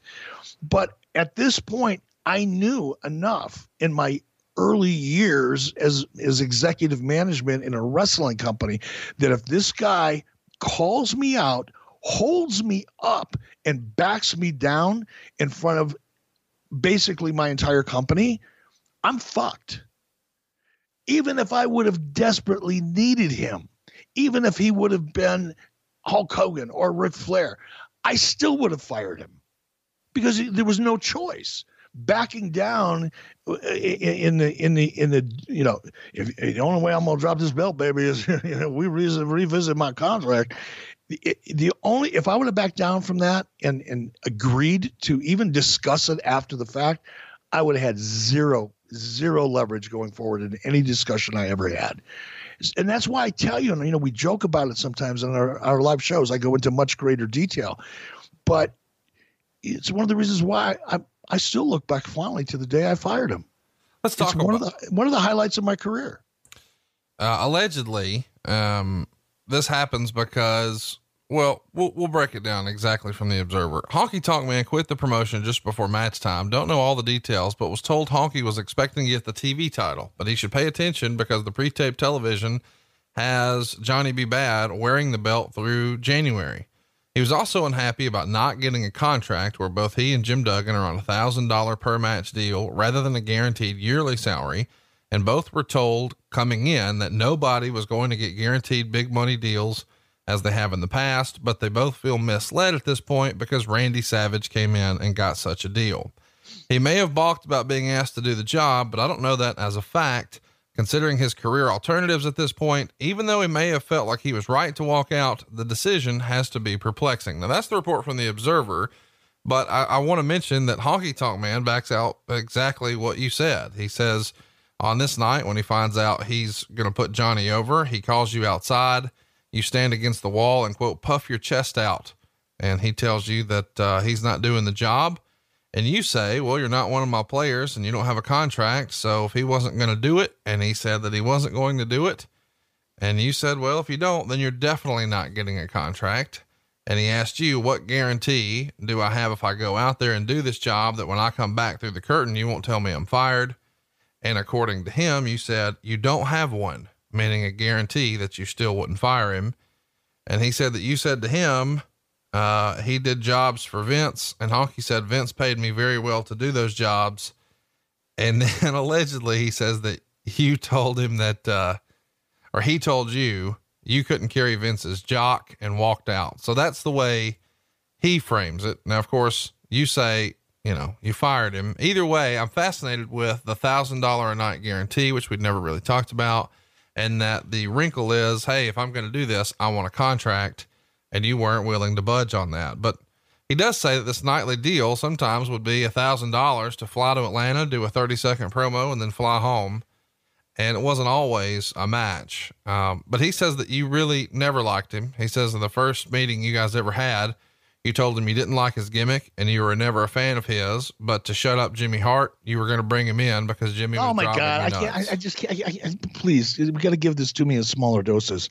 Okay. This is like, this is like if you go into the doctor and say, doctor, I'm not really sure. My stomach hasn't been feeling right. He goes, yeah, we need to, we, we need to give you a, you know, we need to go up your ass and look around and see what's up there. And instead of sticking up one of those little cameras where they go around and look around in your insides, he comes out with a toilet plunger, sticks it up your ass. That's what this is like. Listening to all this bullshit and nonsense and fiction you know, let's go back to Honky's description of the scene. Number one, we weren't outside. We were standing right next to a, a Turner production truck, right? There were people, there were grips, there were eh, talent, there was everybody walking back and forth. We were not outside. We were standing next to a production truck. Number one. Number two, I don't lean up against walls when I talk to people, and I don't puff out my chest. So it, his entire description of the scene is fucked up. Now, some of some, like you know, much of what Dave Meltzer writes, some there are aspects, there are granulars of granules of fact and truth in there, but then there's a just giant ball of bullshit wrapped around it. Um, he never said anything. You know, me bringing up, I never said to him, "Well, you did jobs for Vince McMahon. Why shouldn't you do them for me?"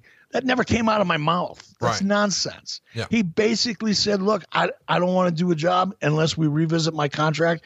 And I said, Great, that's an ultimatum. They don't work for me. You're done. You're out.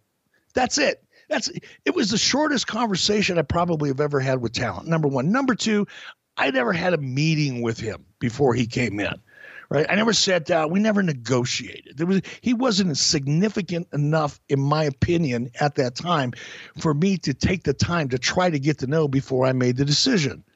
He was coming in to fill a role. It was a minor role. It was a temporary minor role. I wouldn't have wasted seven minutes of my time to walk down the hall and have a conversation with somebody at his level. And that's not being arrogant. That's just being honest. So that that proposed meeting or supposed meeting that took place prior to him coming in never fucking happened. And neither did his ultimatum back to me. Well, Vince McMahon paid me a lot of money to do that. The conversation never happened. He held me up, told him to go fuck himself, and we went in another direction. End of conversation. The rest of it is just him feeling good about himself. That's all right. I get it. People need to do that. Allegedly, Honky says uh, his relationship with Hulk deteriorated during his time in WCW because whenever Honky would go complain to Hogan, Hogan would say he couldn't do anything. So, well, that's you know that's a completely different narrative than we'd normally heard. Normally, you know, Hulk's buddies come in and they get broed in, and, and Hulk comes to me, and I give the talent whatever they want, and you know, well, for the most part, that's not true. Brutus.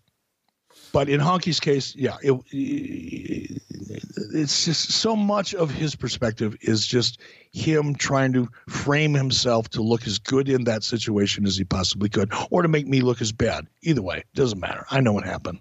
Uh, let's talk about the show, what we're really here for. Starrcade 1994. The dark match was Arn Anderson and Bunkhouse Buck getting a win over the Armstrongs, both Brad and Scott. Uh, Anderson gets the win after a DDT here.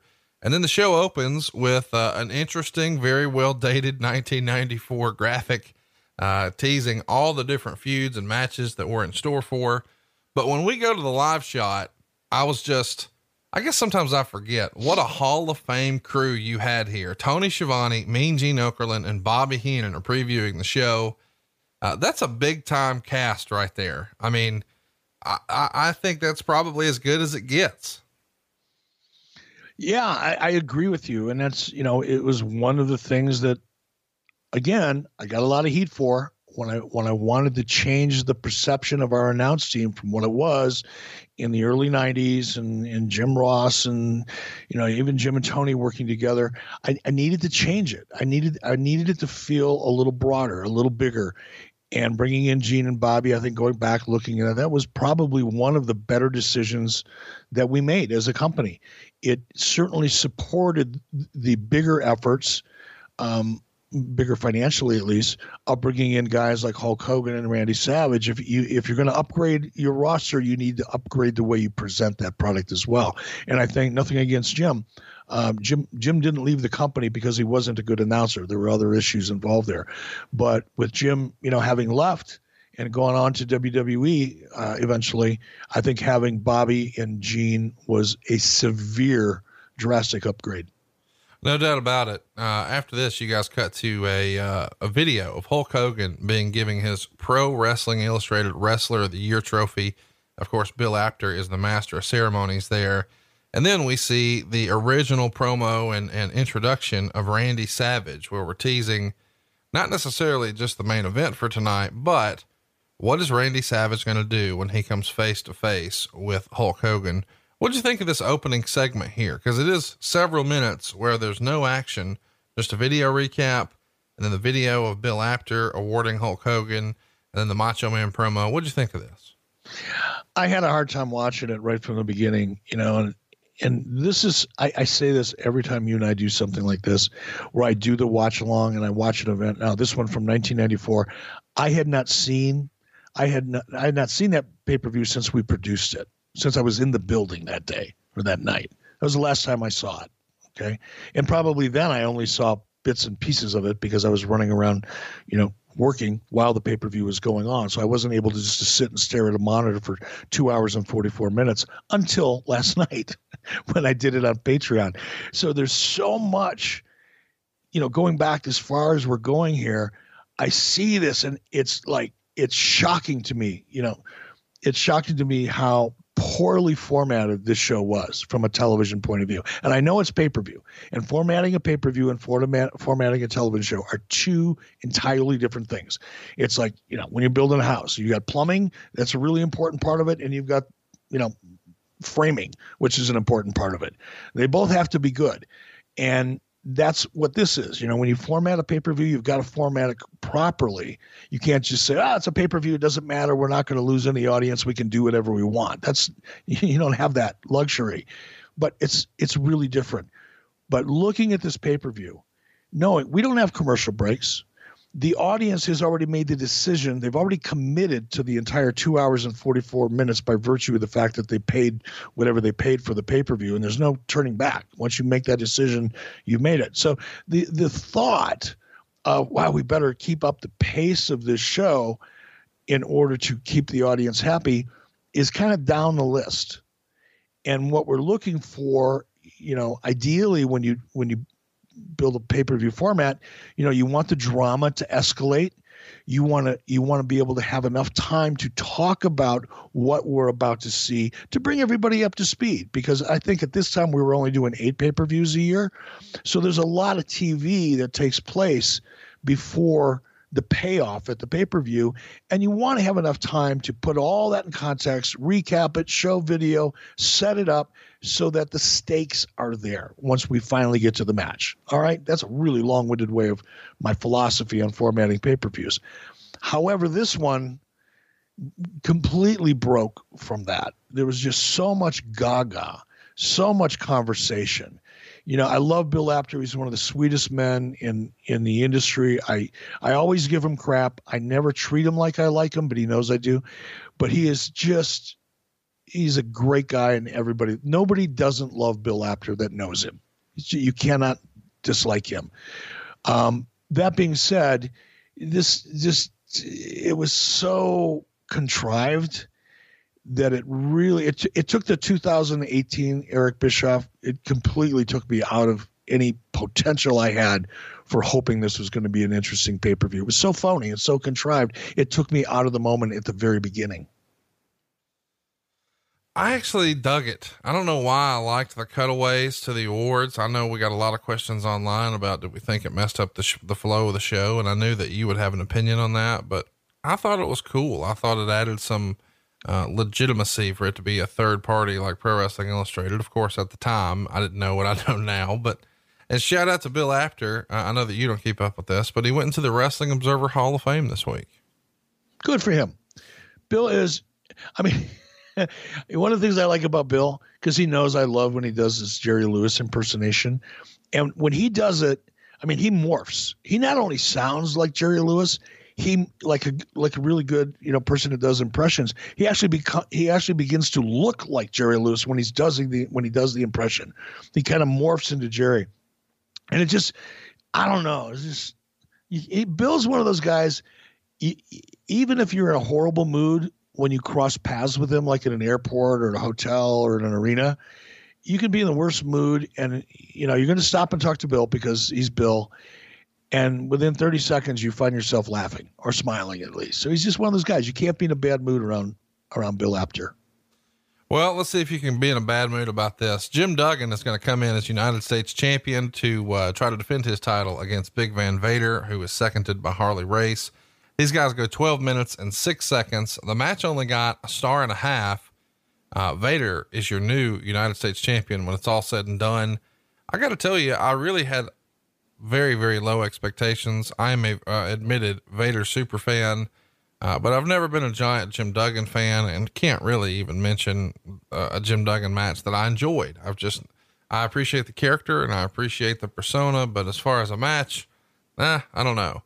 This match really surprised me. I don't know if it was because it was old school, but I enjoyed it. It was much better than I expected. What'd you think?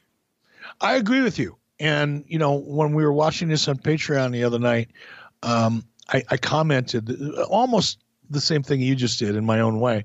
I felt the same way. You know, Jim Jim was a great character. Jim was there for a reason. Jim was there to add ambiance to the overall event. Jim was not there because he was a great wrestler, but he was a great character, and the audience reacted to that great character in a positive way for television.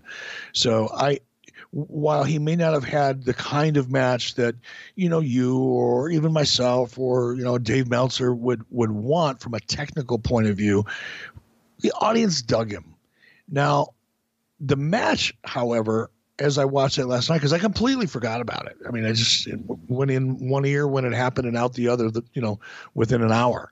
So I was seeing it, and I I noticeably impressed with number one, what a great job Vader did and I talked about this on Patreon. You know, Vader had a reputation for being hard to work with. He he could be moody. Like, and by the way, that's true with a lot of top talent. It's not just Vader, right? It's just the nature of the beast in many respects across the board, whether it's wrestling or music or movie stars, TV stars, whatever. Top talent tends to get a little bit moody from time to time. And and Vader could. He could either be a pain in the ass, bully, just grouchy, tough to work with, or he could be the sweetest, easiest person in the world that would work his ass off for you. What we saw with Duggan and Vader was Vader being the guy that would do anything for you and bust his ass for you. Vader sold like a rock star for Duggan, which made Duggan look better than you expected him to look. Part of that was Duggan, the majority of that was Vader. I got That's why you felt that way. I uh my only criticism of the entire match was I really wish he would have finished with a Vader bomb as opposed to the I don't know the little flapjack slapjack thingy they did. I mean it was fine, but um, the teasing of the Vader bomb and then him moving for the moonsault, it's super old school but very enjoyable. You could tell the crowd was getting into it, and uh, the, everybody is ready for the spectacle when Vader goes to the top rope. I think it's a bit of a sleeper if I'm honest with you, I kind of forgot that Jim Duggan was ever even U.S. champ until we started doing research for this show. Uh, but it was cool to see that Vader had a shot at that belt, and obviously we know he's going to be working with Hogan next. Um, let's talk a little bit about you know Jim Duggan's existence in WCW. I don't know that we'll ever do a full blown show on him, but he's referenced in that honky tonk man vein as working for a thousand dollars a night. Uh, when when did you guys switch gears and put him on a traditional contract? Oh, I I think we were well. We were out about ninety four. Obviously, I think probably by first quarter, second quarter, ninety five, as things started growing, as we started now moving in more into the house show business. Um, it started to make more sense to have guys like Jim that yeah, look, people knew who he was. Right. He had a he had a lot of brand equity built up from during his time at WWF. And look, regardless of what people want to say, that brand value was still there. It, it may not have been what it was when he was in WWF, But if, if his brand was worth $100 when he was in WWF, and his name value, when I say brand, if his name value was worth $100, for example, in WWF, it was at least worth 20, 25, 30 dollars in WCW. He wasn't a he wasn't a WCW guy. He didn't have that long-term relationship with the WCW audience. Um, but we weren't trying to satisfy the WWE audience, excuse me, the WCW audience. We were trying to grow it. We were trying to bring in people who otherwise never watched WCW. And a guy like Jim Duggan allowed you to do that. You knew he wasn't going to have, you know, a Dave Meltzer, you know, four or five star match, whatever the fuck they are.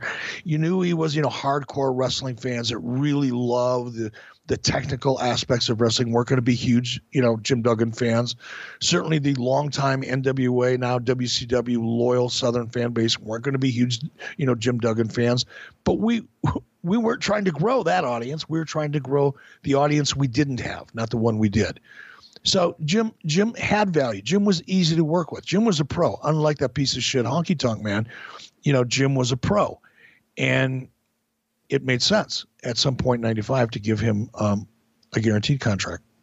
Uh, was this a, Hulk Hogan hire? How does he come up originally? Mm, I don't think Hulk Hogan. Hulk Hogan was clearly supportive of Jim, but it's not like Hulk Hogan was an employment agency and everybody came to his house and had hot dogs and beer and said, "Okay, who's next? Who's next? I want to be next." Hulk, make sure Eric hires me. It wasn't that. Um, but when either through Terry Taylor or Ric Flair or Mike Graham or any number of other people that you know worked for us at the time who had relationships with these guys, they would bring their names up. You know, it'd go around a room. If there was a reason that made sense and it got generally good support within the group, then we brought them in. Um, but it wasn't like Hulk Hogan came into me with his Rolodex and said, "Here, call this guy next." Sure, I understand. Let's let's run uh, through the next match here because this is sort of an interesting one, especially knowing what we know now. Alex Wright is going to be working here with Jean Paul Levesque, and uh, we know that old JP is going to go on to be the game. They're going to go 14 minutes and three seconds, and Alex Wright gets the win. Uh, Alex Wright is making his pay per view debut here, and uh, well, it's an interesting gimmick. Let's just say that it gets a star and a quarter. Uh, I didn't think this match was as enjoyable as the first one, but clearly we've got a ton of talent in the ring here. What'd you think about an, an old school Triple H match here at Starrcade? It was really, it was, I, I compl- like you, I, when, when Jean Paul Levesque, Triple H, or what was his name in WCW? Uh, he also went by Terra Ryzing at a different point. Yeah, when I think that was that that was his gimmick before he got to WCW. Whatever. When he came out in his entrance, I was like, "Whoa, this is crazy! I forgot all about this." And it was so fascinating to watch it, knowing what we know now, having lived through everything that we've lived through as fans and and people in the business, to be able to have completely forgotten about this match, completely forgotten about it. You know, Paul Levesque was like the farthest thing from my mind when I sat down to to watch the show on Patreon with our our supporters there. And then when he came out, I was like shocked. It was like, you know, it was like who's the third man kind of shocked. It was I went, "Whoa, this is going to be fun to watch." And it was fun for me, especially looking back at early, you know, Paul Levesque, Triple H, whatever you want to call him. Um, you see there was a lot of similarities. You know, you saw I saw things in this match with Alex Wright that there are still hints of in in Triple H's presentation to this day. You know, the way he carries himself. He works really big. That's one of the things that I notice, which by the way is a if he hears this or hears of it, he'll know that this is a compliment. You know, one of the things you'll hear really veteran uh, performers say um, is slow down you know let the audience see what you're going through let the audience experience vicariously what you are feeling in the heat of battle in this ring and sometimes because you're playing to a large crowd. You know, you're you know, on Broadway, you're playing to six or eight hundred people in the audience or whatever it is. You know, in an event like this, you're playing to fifteen thousand people, some of whom are like three hundred yards away in the cheap seats. So your physical reactions to things need to slow down and be much bigger or more exa- exaggerated than they would normally be in order for the people back in the far seat way back in the back of the arena in order to engage them you've got to be able to communicate to them which means facial expressions are more exaggerated. Big motions, like, you know, there was a spot there. I can't remember. I think Alex was going for a sunset flip or something, and Triple H was trying, or Paul Levesque was trying to, you know, keep from going over. And his motions, his arm motions were like huge. It looked like he was trying to flag down an airplane from a deserted island, you know? It, but I think that was, that's really smart. That's great instinct or great training or both. You, you saw some of that. Now, that's not a big thing you know that's not something you know an average wrestling fan is going to notice and articulate because they're used to producing television but if you look at some of the basic fundamentals that paul levesque brought to that match he was still green.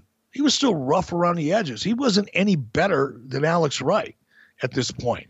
And in fact alex was far more athletic and and and was quicker and sharper. Um, but Paul, you could see it there. Now, I, I wouldn't have been assert- been able to ascertain those qualities and see the potential in them because I was I was as green as he was at this point when it came to analyzing wrestling talent. But it sure as hell was fun to watch. Now, knowing what I know now, looking back, you know, 23 or 24 years, whatever the fuck it is. Let's talk a little bit about uh, what's next here. Uh, we've got a, a fun match. I mean, I guess we should before I get going, we should talk about Jean Paul Levesque because I know that a lot of people are going to have questions. Why didn't he make it in WCW? Meltzer says nobody knows exactly what the future of Jean Paul Levesque is. He was offered a $1,500 a week deal to stay and promised the tag titles with Steve Regal. Titan is also interested. And that de- uh, and the deal is the 1500 per if WCW doesn't run many house shows would mean much less road expense which may actually net him more at the end of the year than a Titan deal in a low spot. But if WCW goes on the road full time, he'll gross more with Titan with a regular spot because of the European payoffs, even though the road expenses would still be higher. He should net more, but it wouldn't be guaranteed. Now, a few weeks after Starrcade, Meltzer would report that the latest is he's strongly considering Titan. Um, when did you realize uh, he, he might be out, he might be in, and obviously nobody could have ever predicted the star he would go on to be. But had he stuck around, what do you think that would have looked like? It's a hypothetical, and and I, I'll be wrong no matter how I answer it. So I'll just say, who knows? You know, there's there's no way any intelligent, honest person is going to be able to to paint a picture of what could have happened with Triple H. Look, when Triple H got to first of all, let me answer. Let me try to answer the question. It started out with when did I know that he might be Titan bound or something to that effect? I knew early on. You know, I, I, I wasn't a huge Paul Levesque fan when I hired him, and not because of his work or lack thereof, not because of his look or lack thereof, but because he lived on the East Coast uh, in the Northeast, and I didn't like the idea of having to fly him in because we were cutting expenses. It wasn't a choice. It wasn't a subjective, you know, do I like this guy or don't I like this guy? It was a real hard, you know, day to day fact that I couldn't afford to fly people in. And and Triple H, you know, jokes about that within, you know, look what I become. You know, back then Eric didn't even want to pay for a plane ticket, fucking idiot. He doesn't say it quite like that, but the implication is there. But you know, again, in that moment, in that time, I'm, I'm you know, saving three hundred dollars, you know, a week in airfare was a big fucking deal, and Paul Paul represented, you know, an expense we didn't want to incur. Now we did, we ultimately did, and we brought him in because there was a lot of support from him. Terry Taylor was his guy. Terry Taylor was the one that really found Paul, championed Paul, you know, was relentless about us bringing him in and felt that we really needed him. Um, but once he got there, it was kind of look, he was boring. He was a great technician even then. I know that now. I didn't re- recognize it then. I want to be clear about that. But w- w- he was good. Looking at him now, even as green as he was, as inexperienced as he was, as lack of uh, you know brand value as he happened to have at that particular point, he was still just another guy that could that could have a great match or a good match that the audience didn't know or care about. And I also knew that he didn't really want to be in WCW. He he had, he wanted and you know he talked you know Triple H has talked about this I believe in in interviews in the past. Um, at least I've read them. Uh, whether he actually said it or someone just reported it, it's what he said. I'm not sure, but he even made it clear that you know WCW was a path to get to WWF. He was Paul grew up watching WWF he was a fan of WWF. WWF is where he wanted to be, but he he wasn't ready for WWF. So he once he got to WCW, got some television time, built his resume up a little bit. His goal was at the earliest possible point to make the move to WWF. That's the way I've heard the story from Paul's point of view. Whether it's accurate or not, I I, I can't attest. But I, on the flip side, you know, if we could have kept him, great. If if we can't afford him, that's too bad. But there was nothing more or less to it than that. Of course, he was trained by Killer Kowalski. He was a bodybuilder when he first started uh, wrestling, and uh, he even won Mr. Teenage New Hampshire once. Uh, but when he first got going and even came into the WCW, he was can you like, imagine what that division looked like? Mr. T- Mr. Teenage New Hampshire, there'd be like four guys in the whole division. He uh, he goes from New Hampshire for Christ's sake. It's not like California, or New York, or Florida, or Alabama. It's fucking New Hampshire. 275, 280 pounds is roughly what he weighs when he comes in, but he trims down to uh, 235 pounds and allegedly was working very hard on improving his in ring skills at the WCW training school, which we know is going to go on to be known commonly as the power plant. And uh, ultimately, he's out of there. Of course, he, he comes in as Terra Ryzing, which was uh, probably Killer Kowalski's idea. Um, it is it is sort of fun to to think about, you know, what this may have looked like had he hung around and what you guys would have done with him. But if Alex Wright is any indicator, well, maybe not that much because you guys did push Alex Wright and put him with some veterans and it's fun to look back though. This is both of their pay per view debuts. It's Triple H's only WCW pay per view, and it's on the biggest show, you know, Starrcade. So it's a fun little uh, what if sort of deal here for Starrcade '94. Well, let's talk about Alex though, because you you know you, you kind of took a half-ass swing at us for you know yeah you promoted him but nothing happened. Um, I think, and again, I talked about this a lot on Patreon uh, night before last looking at this match of the two, if you if you watch this match, and I I encourage people to go to WWE Network, you know, get Starrcade '94, and for nothing else but look at this match. Number one, because it's really interesting to see, you know, Jean Paul Levesque in WCW. It's just fascinating based on what we've all experienced since then. Number two, but look at look at two guys who are pretty much at about the same level of experience at this point. I think Alex looked, from my subjective opinion, much better than Paul. I like the way Paul sold. I told you about that. I like the way he worked the cameras. He had a natural instinct for that, or, or a learned instinct, either one. Um, he really had a great instinct for that portion of it. But in terms of fire, in terms of a look, um, in terms of even psychology a little bit, I'd give the nod to Alex. Um, and I think the reason Alex didn't get over, because that's the real question here. You know, we gave him a push. We did give him a push. And when I say we, by the way, Dusty was a huge Alex Wright fan. And so was your father in law. Your father in law thought the world of Alex Wright. Now, I don't know if he'll own up to it at this point because we all tend to look back at history in, in a way that is most favorable to us. but um, Ric was a, a legitimate big supporter of Alex Wright.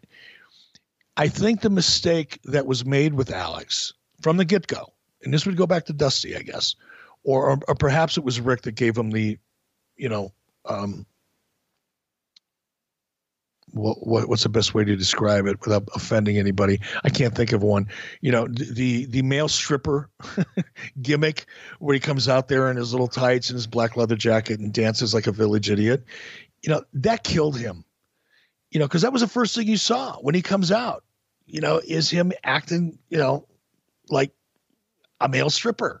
You know, it and it just it took away everything else that happened after that it was hard to take it seriously with him. You couldn't really like him as a babyface because of the way he entered the ring, even though he was a babyface.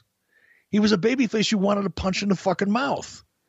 And it that when, people talk about characters and why characters work and why they don't work, you know, yes, he was a good looking guy, which is why Dusty liked him. It's why Dusty liked Johnny B. Bad. You know, Johnny he, Dusty was looking at television the way everybody else was looking at television at that time. Is you got to have a good look. You got to look like a star to be a star. You know, that was a prevailing attitude amongst everybody. But guys like Dusty and Ric, you know, took that very seriously. You know, you wanted a star that looked like a star, and probably that's true to this day.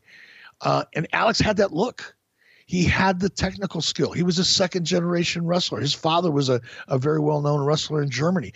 Alex came up in the wrestling business, not unlike a lot of people that, you know, wrestling fans look up to as second generation wrestlers. He had all of the ingredients, but he got saddled with a goofy fucking gimmick that made him look like a dick dancer in a small town somewhere in Nevada.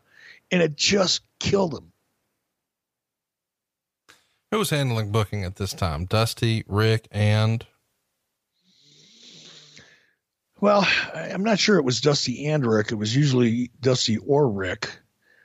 I I'd have to go back and look, and I tried to do that for this show. Um, there's there's a couple sites that can kind of give you the chronology of who is booking when, and I think in this case in '94 it's actually listed as Dusty slash Ric, but that's because Dusty booked for a portion of the year, and then Ric booked for a portion of the year, um, the latter portion. So I, I would have to go with Ric at this point. Kevin Sullivan's not involved despite all the Dungeon of Doom nonsense. Oh no, Kevin Sullivan's very involved. Okay. Kevin Kevin Sullivan's very involved, and and, and you know I I really really feel um, a little angry at, at, myself for not being able to figure it out as to who was really booking then, but it was such a transitional period. I'm not sure Kevin Sullivan either wasn't working directly and, and really working for Ric, or if Kevin Sullivan may have taken the book by now.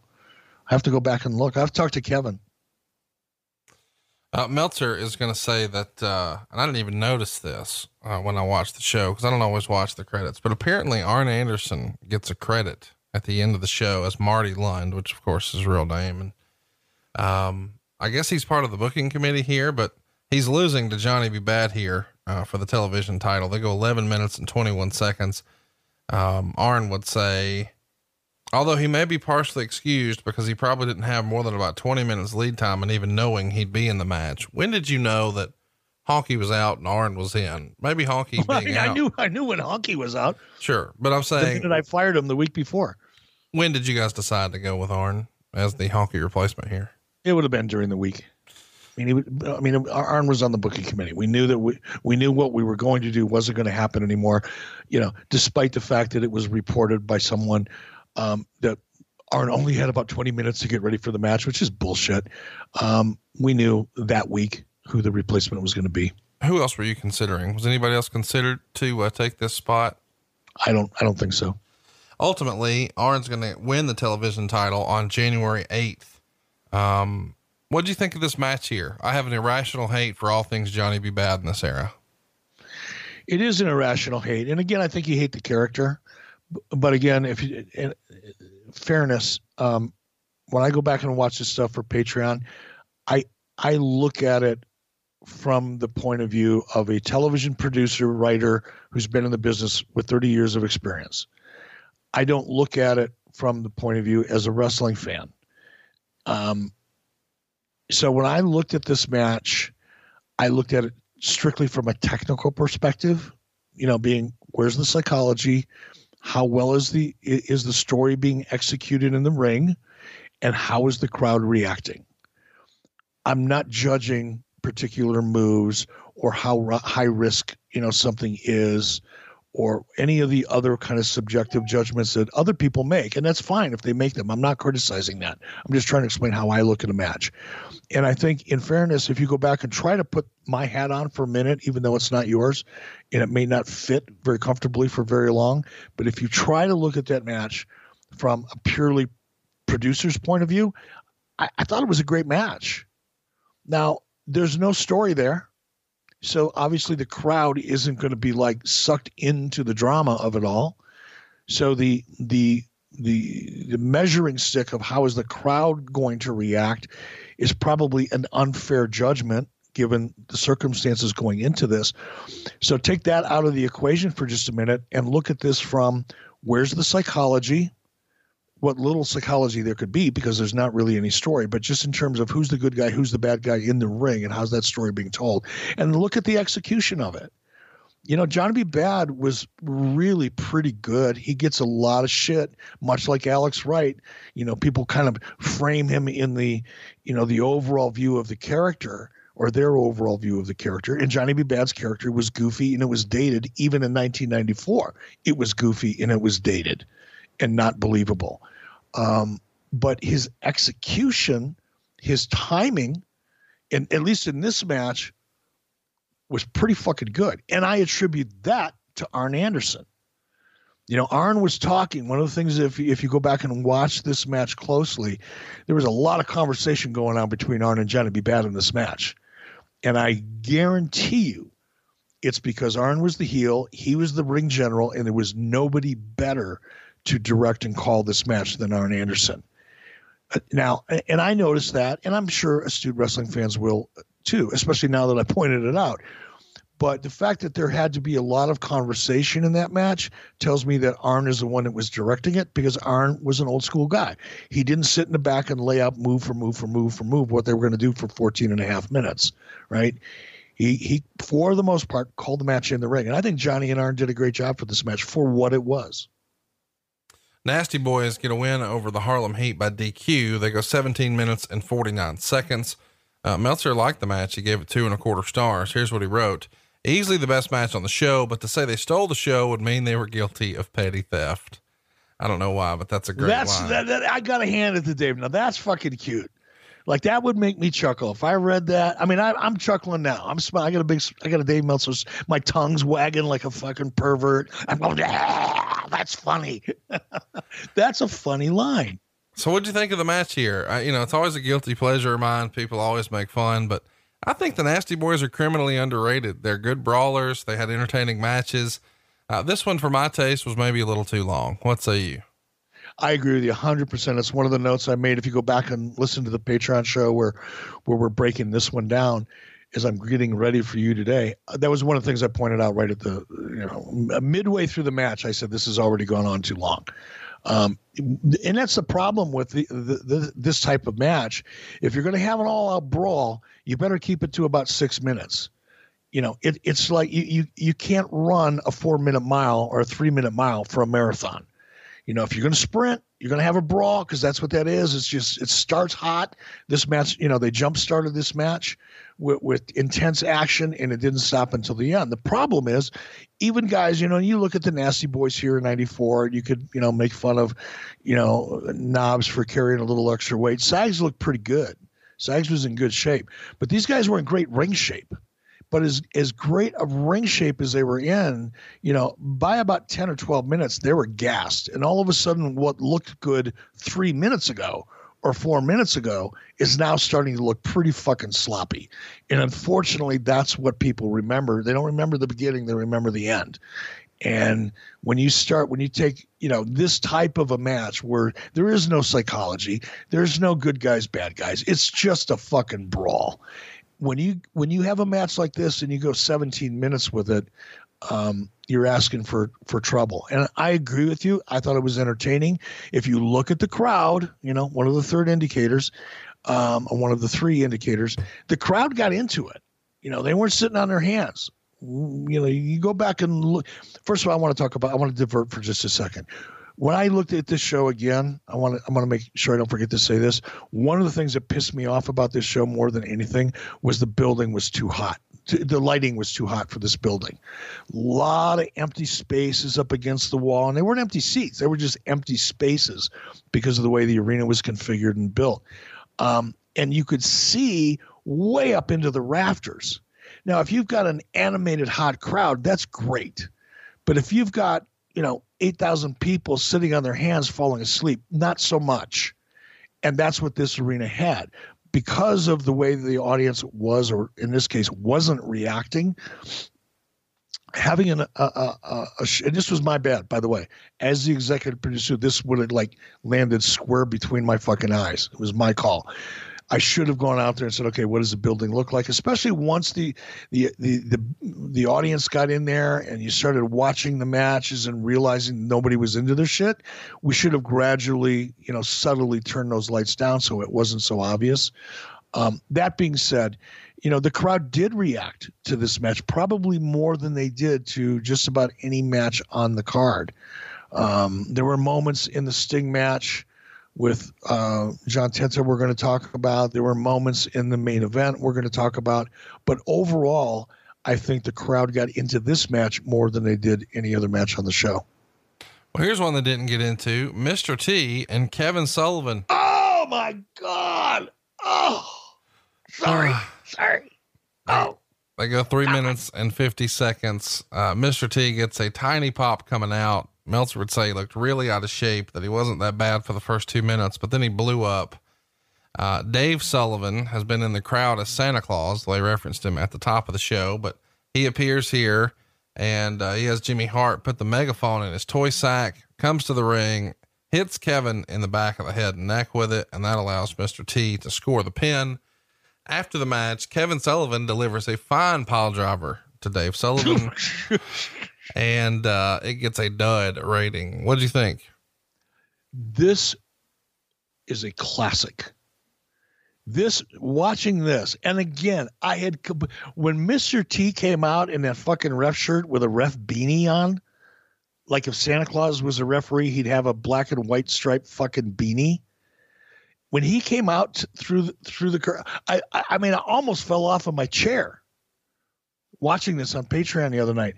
I was, I, I, I couldn't hardly talk. That's how fucking goofy it was. And then the match, this match is, if this is not one of the worst matches in WCW's history, maybe even wrestling history. And I'm and I'll go back. I'll go back. I'll look at some of the silly shit that Verne Gagne did with with Jake Milliman and George Scrap Iron Gadaski. I mean, this was this was so fucking horrible. It should be a classic. And I said this on Patreon. This match was so bad and, and classically bad that it inspired me to figure out a way to get some footage from some of the worst matches in wrestling history and create a stream or a DVD. Because I think it'd be entertaining as hell sit back with a couple of your friends, grab a couple beers, pour a scotch, take a hit off your bong, whatever the fuck you want to do, whatever you're into and is legal, and you're not driving while you're doing it. Um, sit back and and watch this with a little bit of a buzz on, and I guarantee you it'll be one of the highlights of your fucking year. It's crazy. I um, this match made me want to punch you in the dick. Why punch your father-in-law? You, number one, you got a much fucking bigger target to work with. oh my god! And, and, number two, why me? What are you hounding me for? I didn't book this garbage. Well, you allowed it to happen.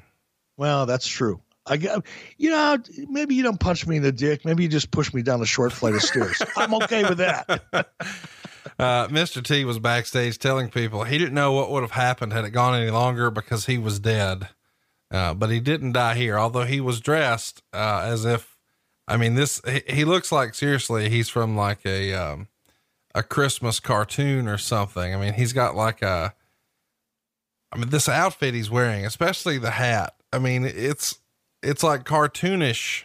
I don't know. I mean, who, who, what's your commentary on this silly nightcap he's wearing? I I I, I don't even know how to react to it. It's so fucking goofy. And before we go on, okay, because there is a there is a gigantic clusterfuck of chaos and absurdity that, that's going on here, well beyond Mr. T and his goofy gimmick, which was has to go down as one of the goofiest gimmicks I've ever seen. I, I, I won't try to force my view on anybody else. You all have goofier shit that you probably think is weirder, but this this is right up there for me. But this is about th- we're all what are we probably three matches into the show? Is this Uh, a fourth match? Yeah, we're several in. Yeah. Yeah, we're several in. We've we've probably been on now for about forty five minutes at this point, maybe a little longer. I'm guessing this is already the sixth appearance of Jimmy Hart. Fucking Jimmy Hart is all over this show. Somehow, Jimmy Hart, in his own subtle fashion, that that that Memphis shuffle that Jimmy knows so well, has got himself worked into just about every scene in this fucking pay per view.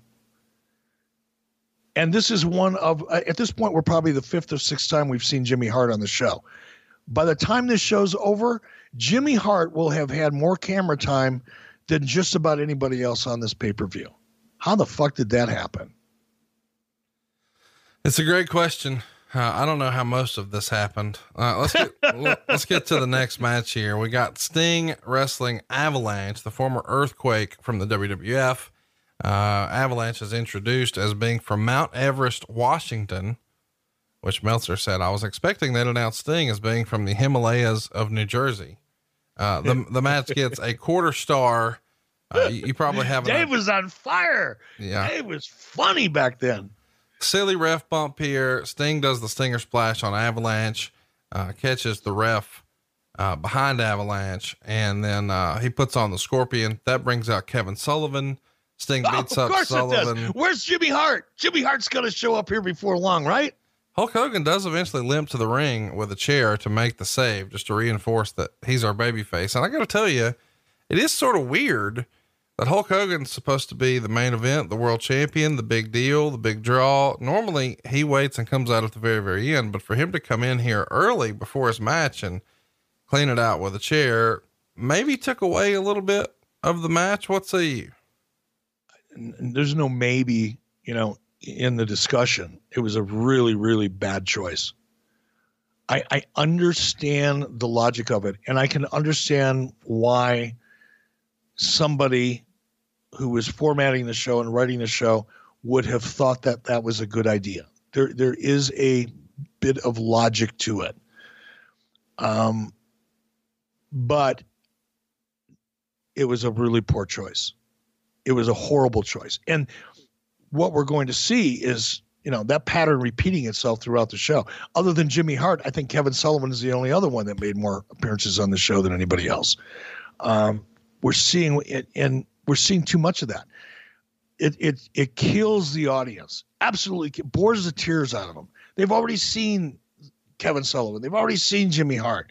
Now they've already seen Hulk Hogan. They got their nut. It's no different. You know, you go out when you're young and you're single, right? When you're young and you're single, and you go out and you meet a really hot girl, and you go back to your apartment, or you go back to her apartment, and you have the t- the night of your life. Well, once you're done, you're kind of done. It's over. You've had all the fun you're going to have, at least for a couple hours, unless there's a BlueChew involved. Trust me on that one. But for the most part, once you kind of get your fill, for lack of a better way of saying it, um, it's kind of okay. Entertain me next. Entertain me some more next. I want to see something different. And to have the same talent, especially somebody like Hulk, Hulk Hogan, who you're trying to get over, who you want the biggest pop, you want the biggest pop you can get for. You know, looking back now, 2020 hindsight, especially if you know you're you, not only you're putting Hulk Hogan out there before the main event, you're putting him out there before the main event, diluting any possible reaction you're going to get from him once he comes out for the main event. In the main event that he's working with the butcher, Brutus the Barber Beefcake. Now you know you're swimming upstream. You're not swimming upstream, you're swimming up a jet stream. And and you make that decision to bring him out early in the show. Really, really bad choice. John Tenta, another Hulk Hogan hire. Um, yeah, I mean, definitely influenced that decision. Um, not, you know, and it wasn't like, oh God, do we need a John Tenta or, you know, do, not even that. Do we need that guy? Do we need that John Tenta? You know, but again, myself, Rick, Dusty, Ole, so many people, WWF, you know, we're still they they believed in those larger than life, you know, monsters, uh, uh, uh you know, 500 pound guys, you know, somebody, you know, uh, uh, characters that you just wouldn't see in real life normally. That was still, you know, the the the weapon of choice for both companies. So, yeah, arguably, obviously, to I'm sure even some people at the time, John Tenta had the biggest run he was ever going to get as Earthquake in WWF, and that was over, and it was done, and it was in his rearview mirror, and WCW was getting leftovers. That was true, but people, Rick, myself, Terry Taylor, Kevin Sullivan, others still believe that those big, huge Kamala, you know, earthquake type characters still had value. And John was one of the nicest guys in the business, which is another reason so many of the boys, or I don't want to say the boys because I use that term, so many of the individuals who were part of the creative process, even if they felt like, you know, he's kind of had his time has kind of come and gone, but they had such an affinity for him on a personal level that they were willing to take the risk and that's how John ended up there. Yes, Hulk Hogan was probably the the most significant voice in that choir, um, and probably had the most bass in his voice in, in, terms of that choir. But there were a, there were a number of people that were supporting John Tenta, not just Hulk Hogan. All right, it's time. The main event. We're here. Brutus the fucking. Did you bar- did you did you know? I'm gonna, I just want to I want to post. I just want to put this off as long as possible. Did you notice how dark Michael Buffer's hair was in this shot in 1994? No, I. His, his, his hair was perfect. Go back and look. WWE Network, Starrcade 94. Michael Buffer looks like he's 20 years old in this shot. He's not old enough to know how to say Hulkamania, though. He calls Hulk Hogan the king of Hulkmania. There's no A in the middle of Hulkamania. It's just Hulkmania. Wow. Even I didn't know that. Which, I, which I think we could actually, you know, I don't think anybody owns the trademark to Hulkmania. Good luck with that, brother. hey, the, the, the counterclaim, I can tell you what it, what it's going to be. The counterclaim that you'll be getting once you you you file for that trademark, the USPTO is going to come back. US Patent and Trademark Office is going to uspto.gov if you want to give it a try is going to come back and their finding their initial finding is going to be that it's confusingly similar. Mm. Okay, not enough distinction between the trademark and the proposed trademark in order to justify a new trademark. So that's going to be your first finding. But then you could you could make the decision to to fight that. In which case you're going to spend a minimum in my own personal, painful, most recent experience of about a quarter of a million dollars to try to to, to fight that, maybe more. In, in Hulk's case, it would be more because he's gonna he's gonna spend a lot more money to protect it, and he would probably get Vince McMahon to support him. So if you wanted to try that, Conrad, be prepared to throw about a half a million dollars up against the wall just to get a fine education in trademark and copyright infringement. You know what stood out to me most on this pay per view? Hmm. How you traded airtime for beef. Right in the middle of the pay per view, the biggest pay per view of the year, you have Tony Schiavone and Bobby Heenan throw to a graphic where you guys thank the Stockyard, which is a steakhouse in Nashville. What the fuck was this? The best we could do. Seriously, do you guys go in there and say, "Hey, let the guys eat for free, and we'll mention you on the pay per view"? What's the fucking deal here? Yeah, the uh, the deal probably involved cash, probably involved, you know, them supporting some of our local radio or sponsoring some of our local radio to get audience there. Um, we didn't give it to them for free, and I certainly, you know, I'm, I'm 100% confident we get didn't give it to them so we all go there after the show and have free steak and beer. Th- There would have been a transaction involved, and it would have been something that would have supported us locally because we still needed that at that time. Let's uh let's keep moving here. Let's get to what you're trying to avoid. Brutus the fucking barber beefcake is in the main event, and the storyline here is all of a sudden these masked men start attacking Hulk Hogan whenever he's wrestling Ric Flair, and eventually we get our big payoff at Halloween Havoc '94, where the mysterious masked man, once Ric Flair's good and retired, is revealed as being Brutus the fucking barber beefcake.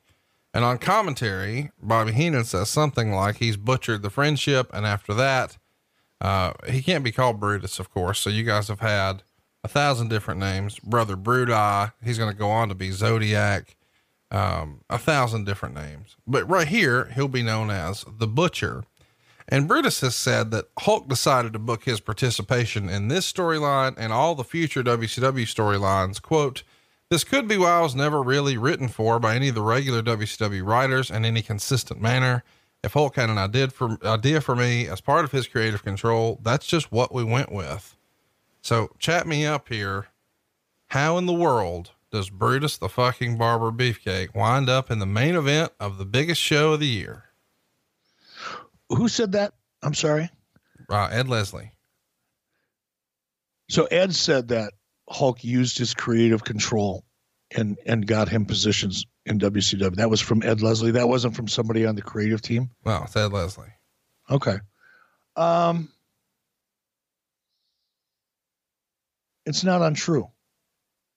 It it unfortunately it's not untrue. That was one of, you know, that was one of looking back, you know, it was a mistake. It was a horrible mistake. And I know what Hulk's intentions were.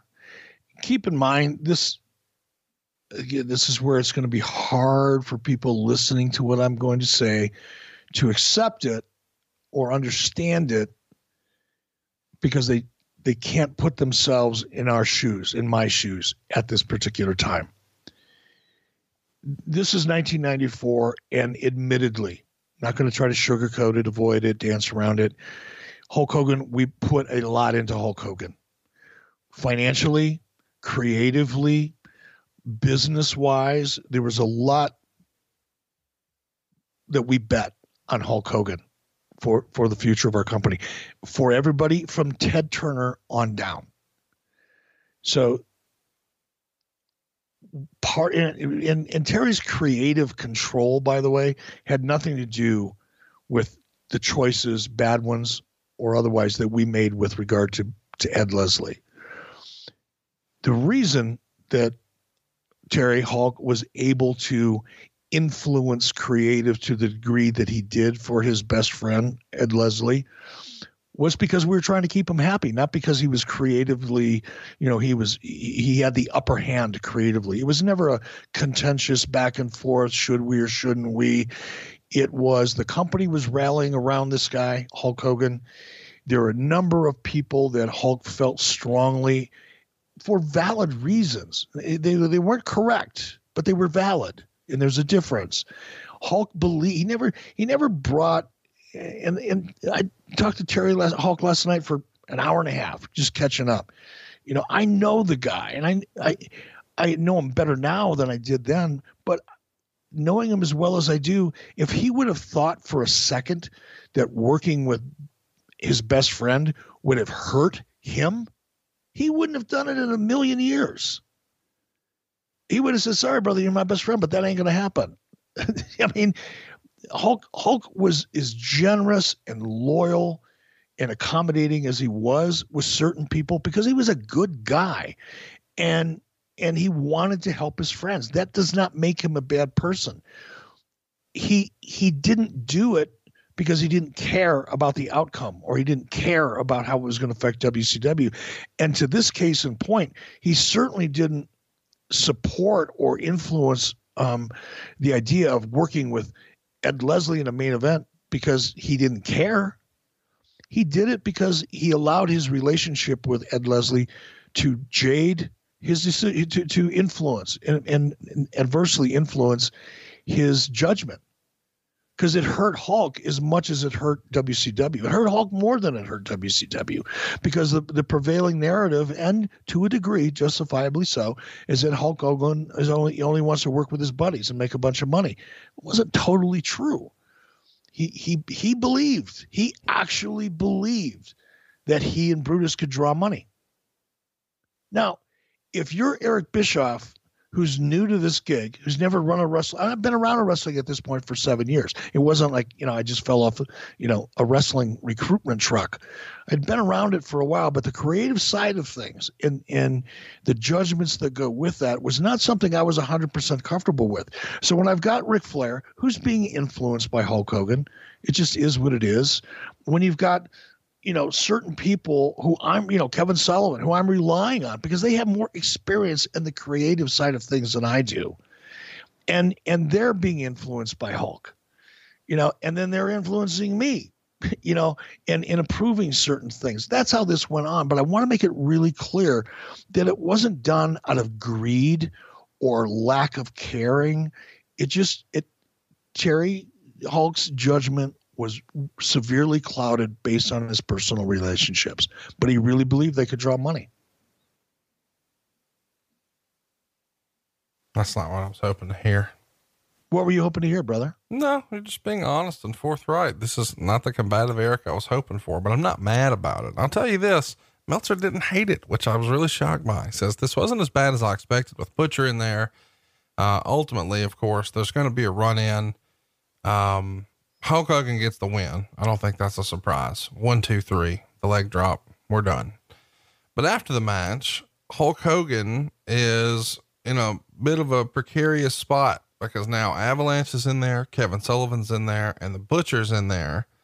And Randy Savage does a run in. And at first, it feels like it's going to be four on one. They tease that forever. Randy Savage is trying to play nice with the bad guys, and then he attacks Kevin Sullivan from behind. Then he gets the Butcher and Avalanche. Hogan's giving everybody the softest chair shots in the history of wrestling.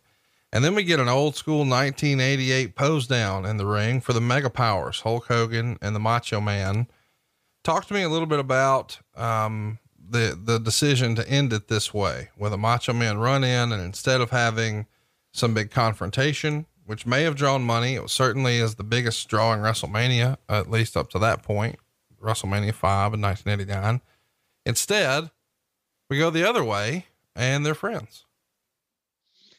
Yeah, I mean it was it was interesting watching this back last night um, because I did uh, on Patreon I did part one, the first hour and twenty minutes of the show or whatever it was on uh, Wednesday night, and then last night I watched part two, which took us through the finish. And you know, when I watch on Patreon, when we do watch alongs, you know, you have to turn the volume down so we don't get sued. So I couldn't hear a lot of the commentary that was going on, but I could figure it out from watching it and just remembering what we were doing at that time. You know, the the question that we that we wanted to plant in the audience's mind, and we did that effectively, or at least attempt to do it effectively, on the on the Saturday night show the week before, was to you know what's going to happen are they going to be friends? Are they going to be enemies? So you paint that picture of doubt and and nobody really knowing and understanding to hopefully create a tune-in factor for the pay-per-view. And then when I watched it being executed at the very end of this, it I understood what they were trying to accomplish. It was pretty obvious, but it was too subtle. It was too there wasn't enough Shakespeare in it. The moment could have been I'd say the moment between Randy and and Hulk, it was a it was too drawn out. It took too much time, and the payoff was a two on on a scale of one to ten, maybe a three. It could have been a much bigger moment. You know when. It, I'm going off in the weeds here. Just fair warning.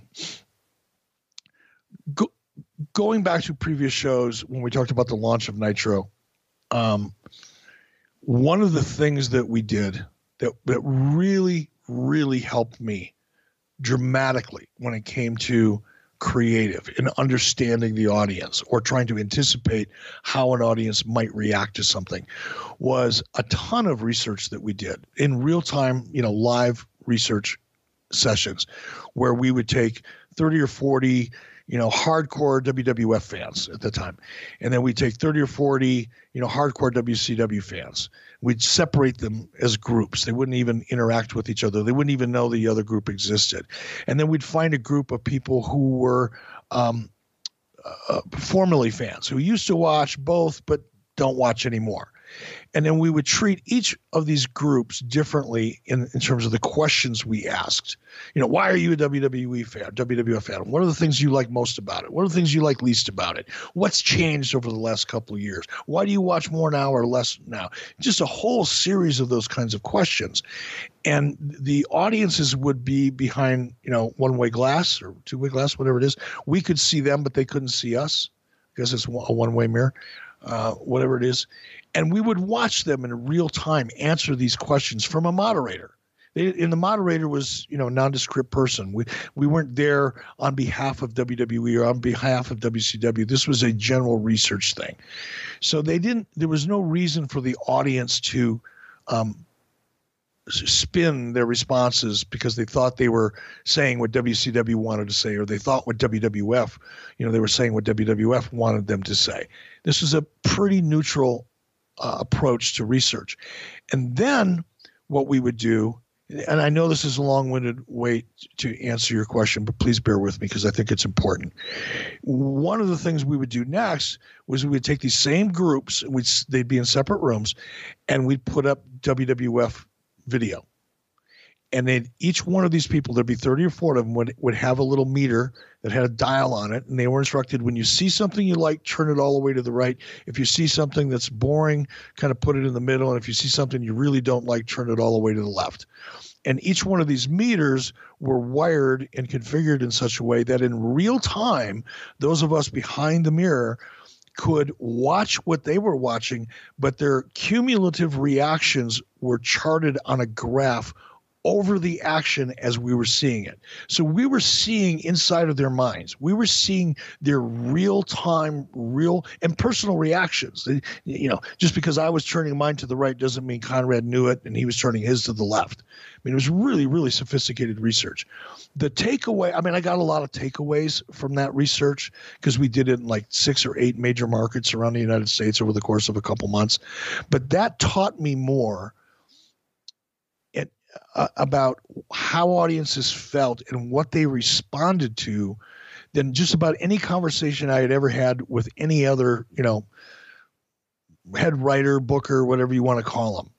I mean, it really told me, at least, how to begin to understand the audience and better yet, to how to anticipate them. And the one takeaway, I'll, I'll never forget this one, and I used it a lot. I probably overused it but one of the takeaways for me personally was that when wrestling fans watch a match, the buildup, that moment between the two wrestlers coming face to face and the looks on their face and the anticipation in the moments before the actual action are as interesting to the audience as the action itself it's a and I, I used to when I tried to describe that you know to my creative team after I got more involved in booking for Nitro, I, I to, to to paint the picture. I mean, I understood it intellectually. I knew what it meant to me, but to articulate it and to try to share it in a way that was effective, I said it's no different than the old westerns or even new ones. You know, that moment when your two you know your antagonist and your protagonist your good guy your bad guy you know decide to finally meet at noon you know in the in the middle of the street and have a gunfight. Those dramatic moments where the cameras cut away to each each gunfighter's eyes and you see you know the fly land on a guy's ear and he's too afraid to reach for it because he might get shot. I mean those moments leading up to to the ultimate action are what wrestling fans responded to the most. The tension the drama. They love that. And I think that looking back at that's what I thought about when I watched this on Patreon last night is if I had the opportunity to produce that scene again, I would have I would have sucked way more life and entertainment out of those final moments because as it was, it was almost subtle. It was like, oh, okay, well, they're going to be friends. But it was so subtle and so non dramatic that a lot of money was left on the table in that scene. Well, when you get backstage, you guys were ready to draw some more money. Uh, Meltzer would even say easily the highlight of the show, where in the post match in the babyface dressing room, Big Van Vader and Harley Race come out and challenge Hogan to a match.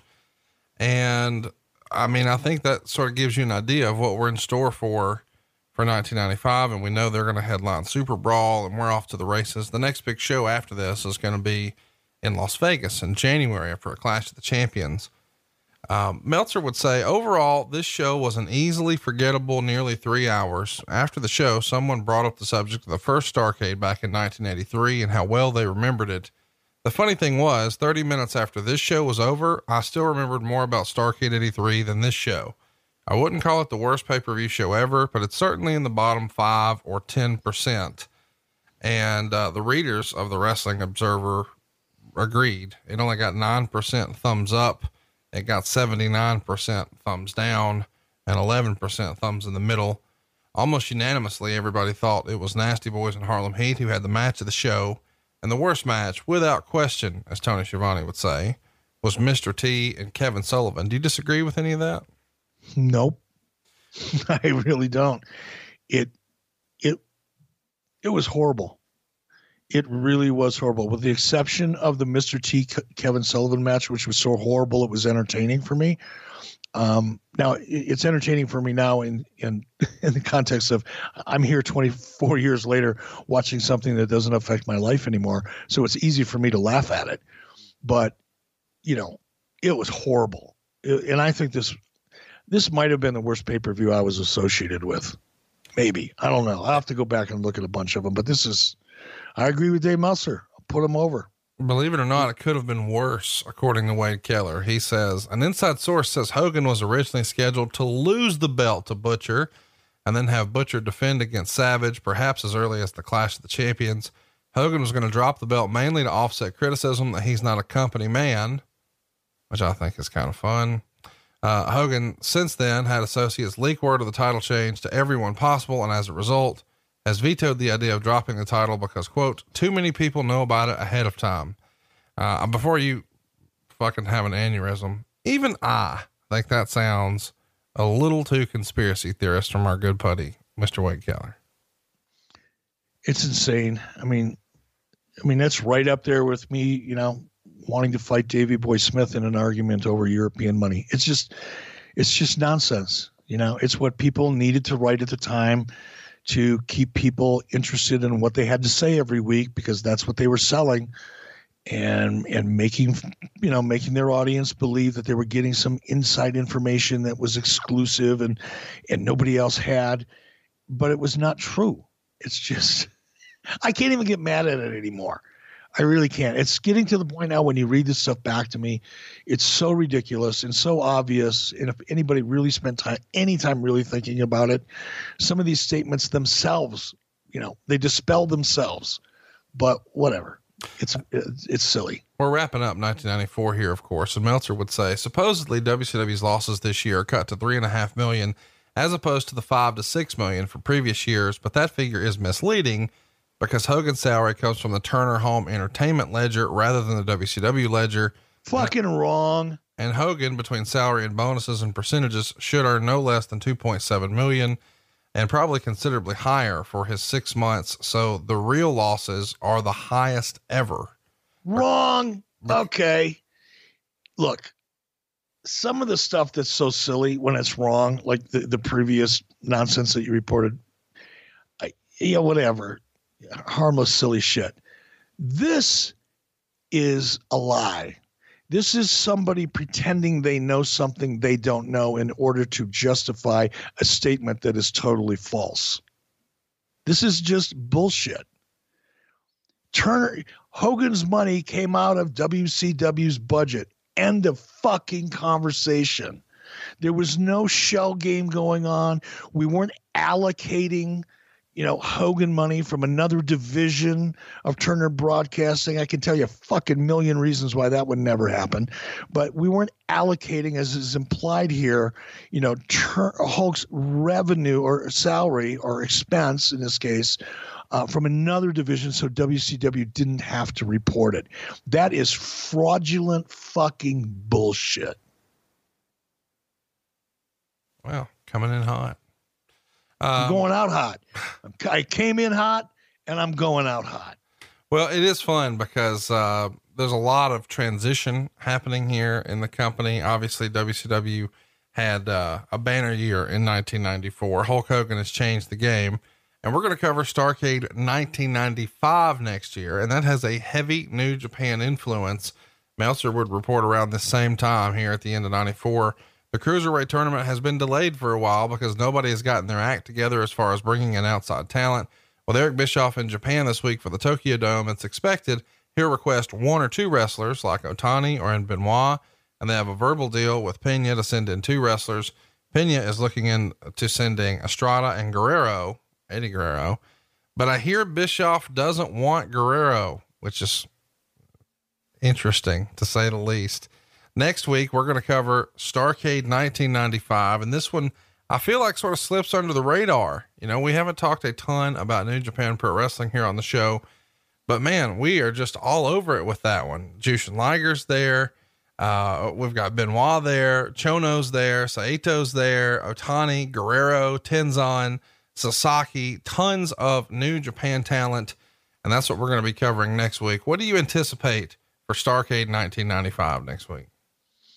I think it's going to be a real. I mean, the show has the potential, and I know you know you and your team are going to do a great job of bringing the details and the history and you know great topics for us to dig into. But this was a transitional. This is a very transitional moment. This set this this period of time set us up for so much of the success we were going to go on to have later in 95 96 and 97 so i'm i'm really looking forward to this there's a lot of there's a lot to talk about we're going to spend a lot of time in the weeds so i hope you're ready Yeah, it's going to be fun, man. We're just a few months into Nitro when this show happens. And, you know, we know the influence that the cruiserweights are going to have there. And this talent roster is just super loaded. That's going to be next Monday here on 83 Weeks. We're not skipping a week for the holidays. And I know what you need to be doing next Monday. You need to be right here listening to Starrcade 1995 on 83 Weeks with Eric Bischoff. John brings his skewed sense of humor. Jeff brings tips to cut strokes off your next round. Together, it's those weekend golf guys. They'll pay a lot of money to PXG and Titleist and Callaway and on and on and on, right? How many yards do you think you're going to pick up with that extra driver? I think I can get an extra 5 to 10. What if I give you 15 to 20?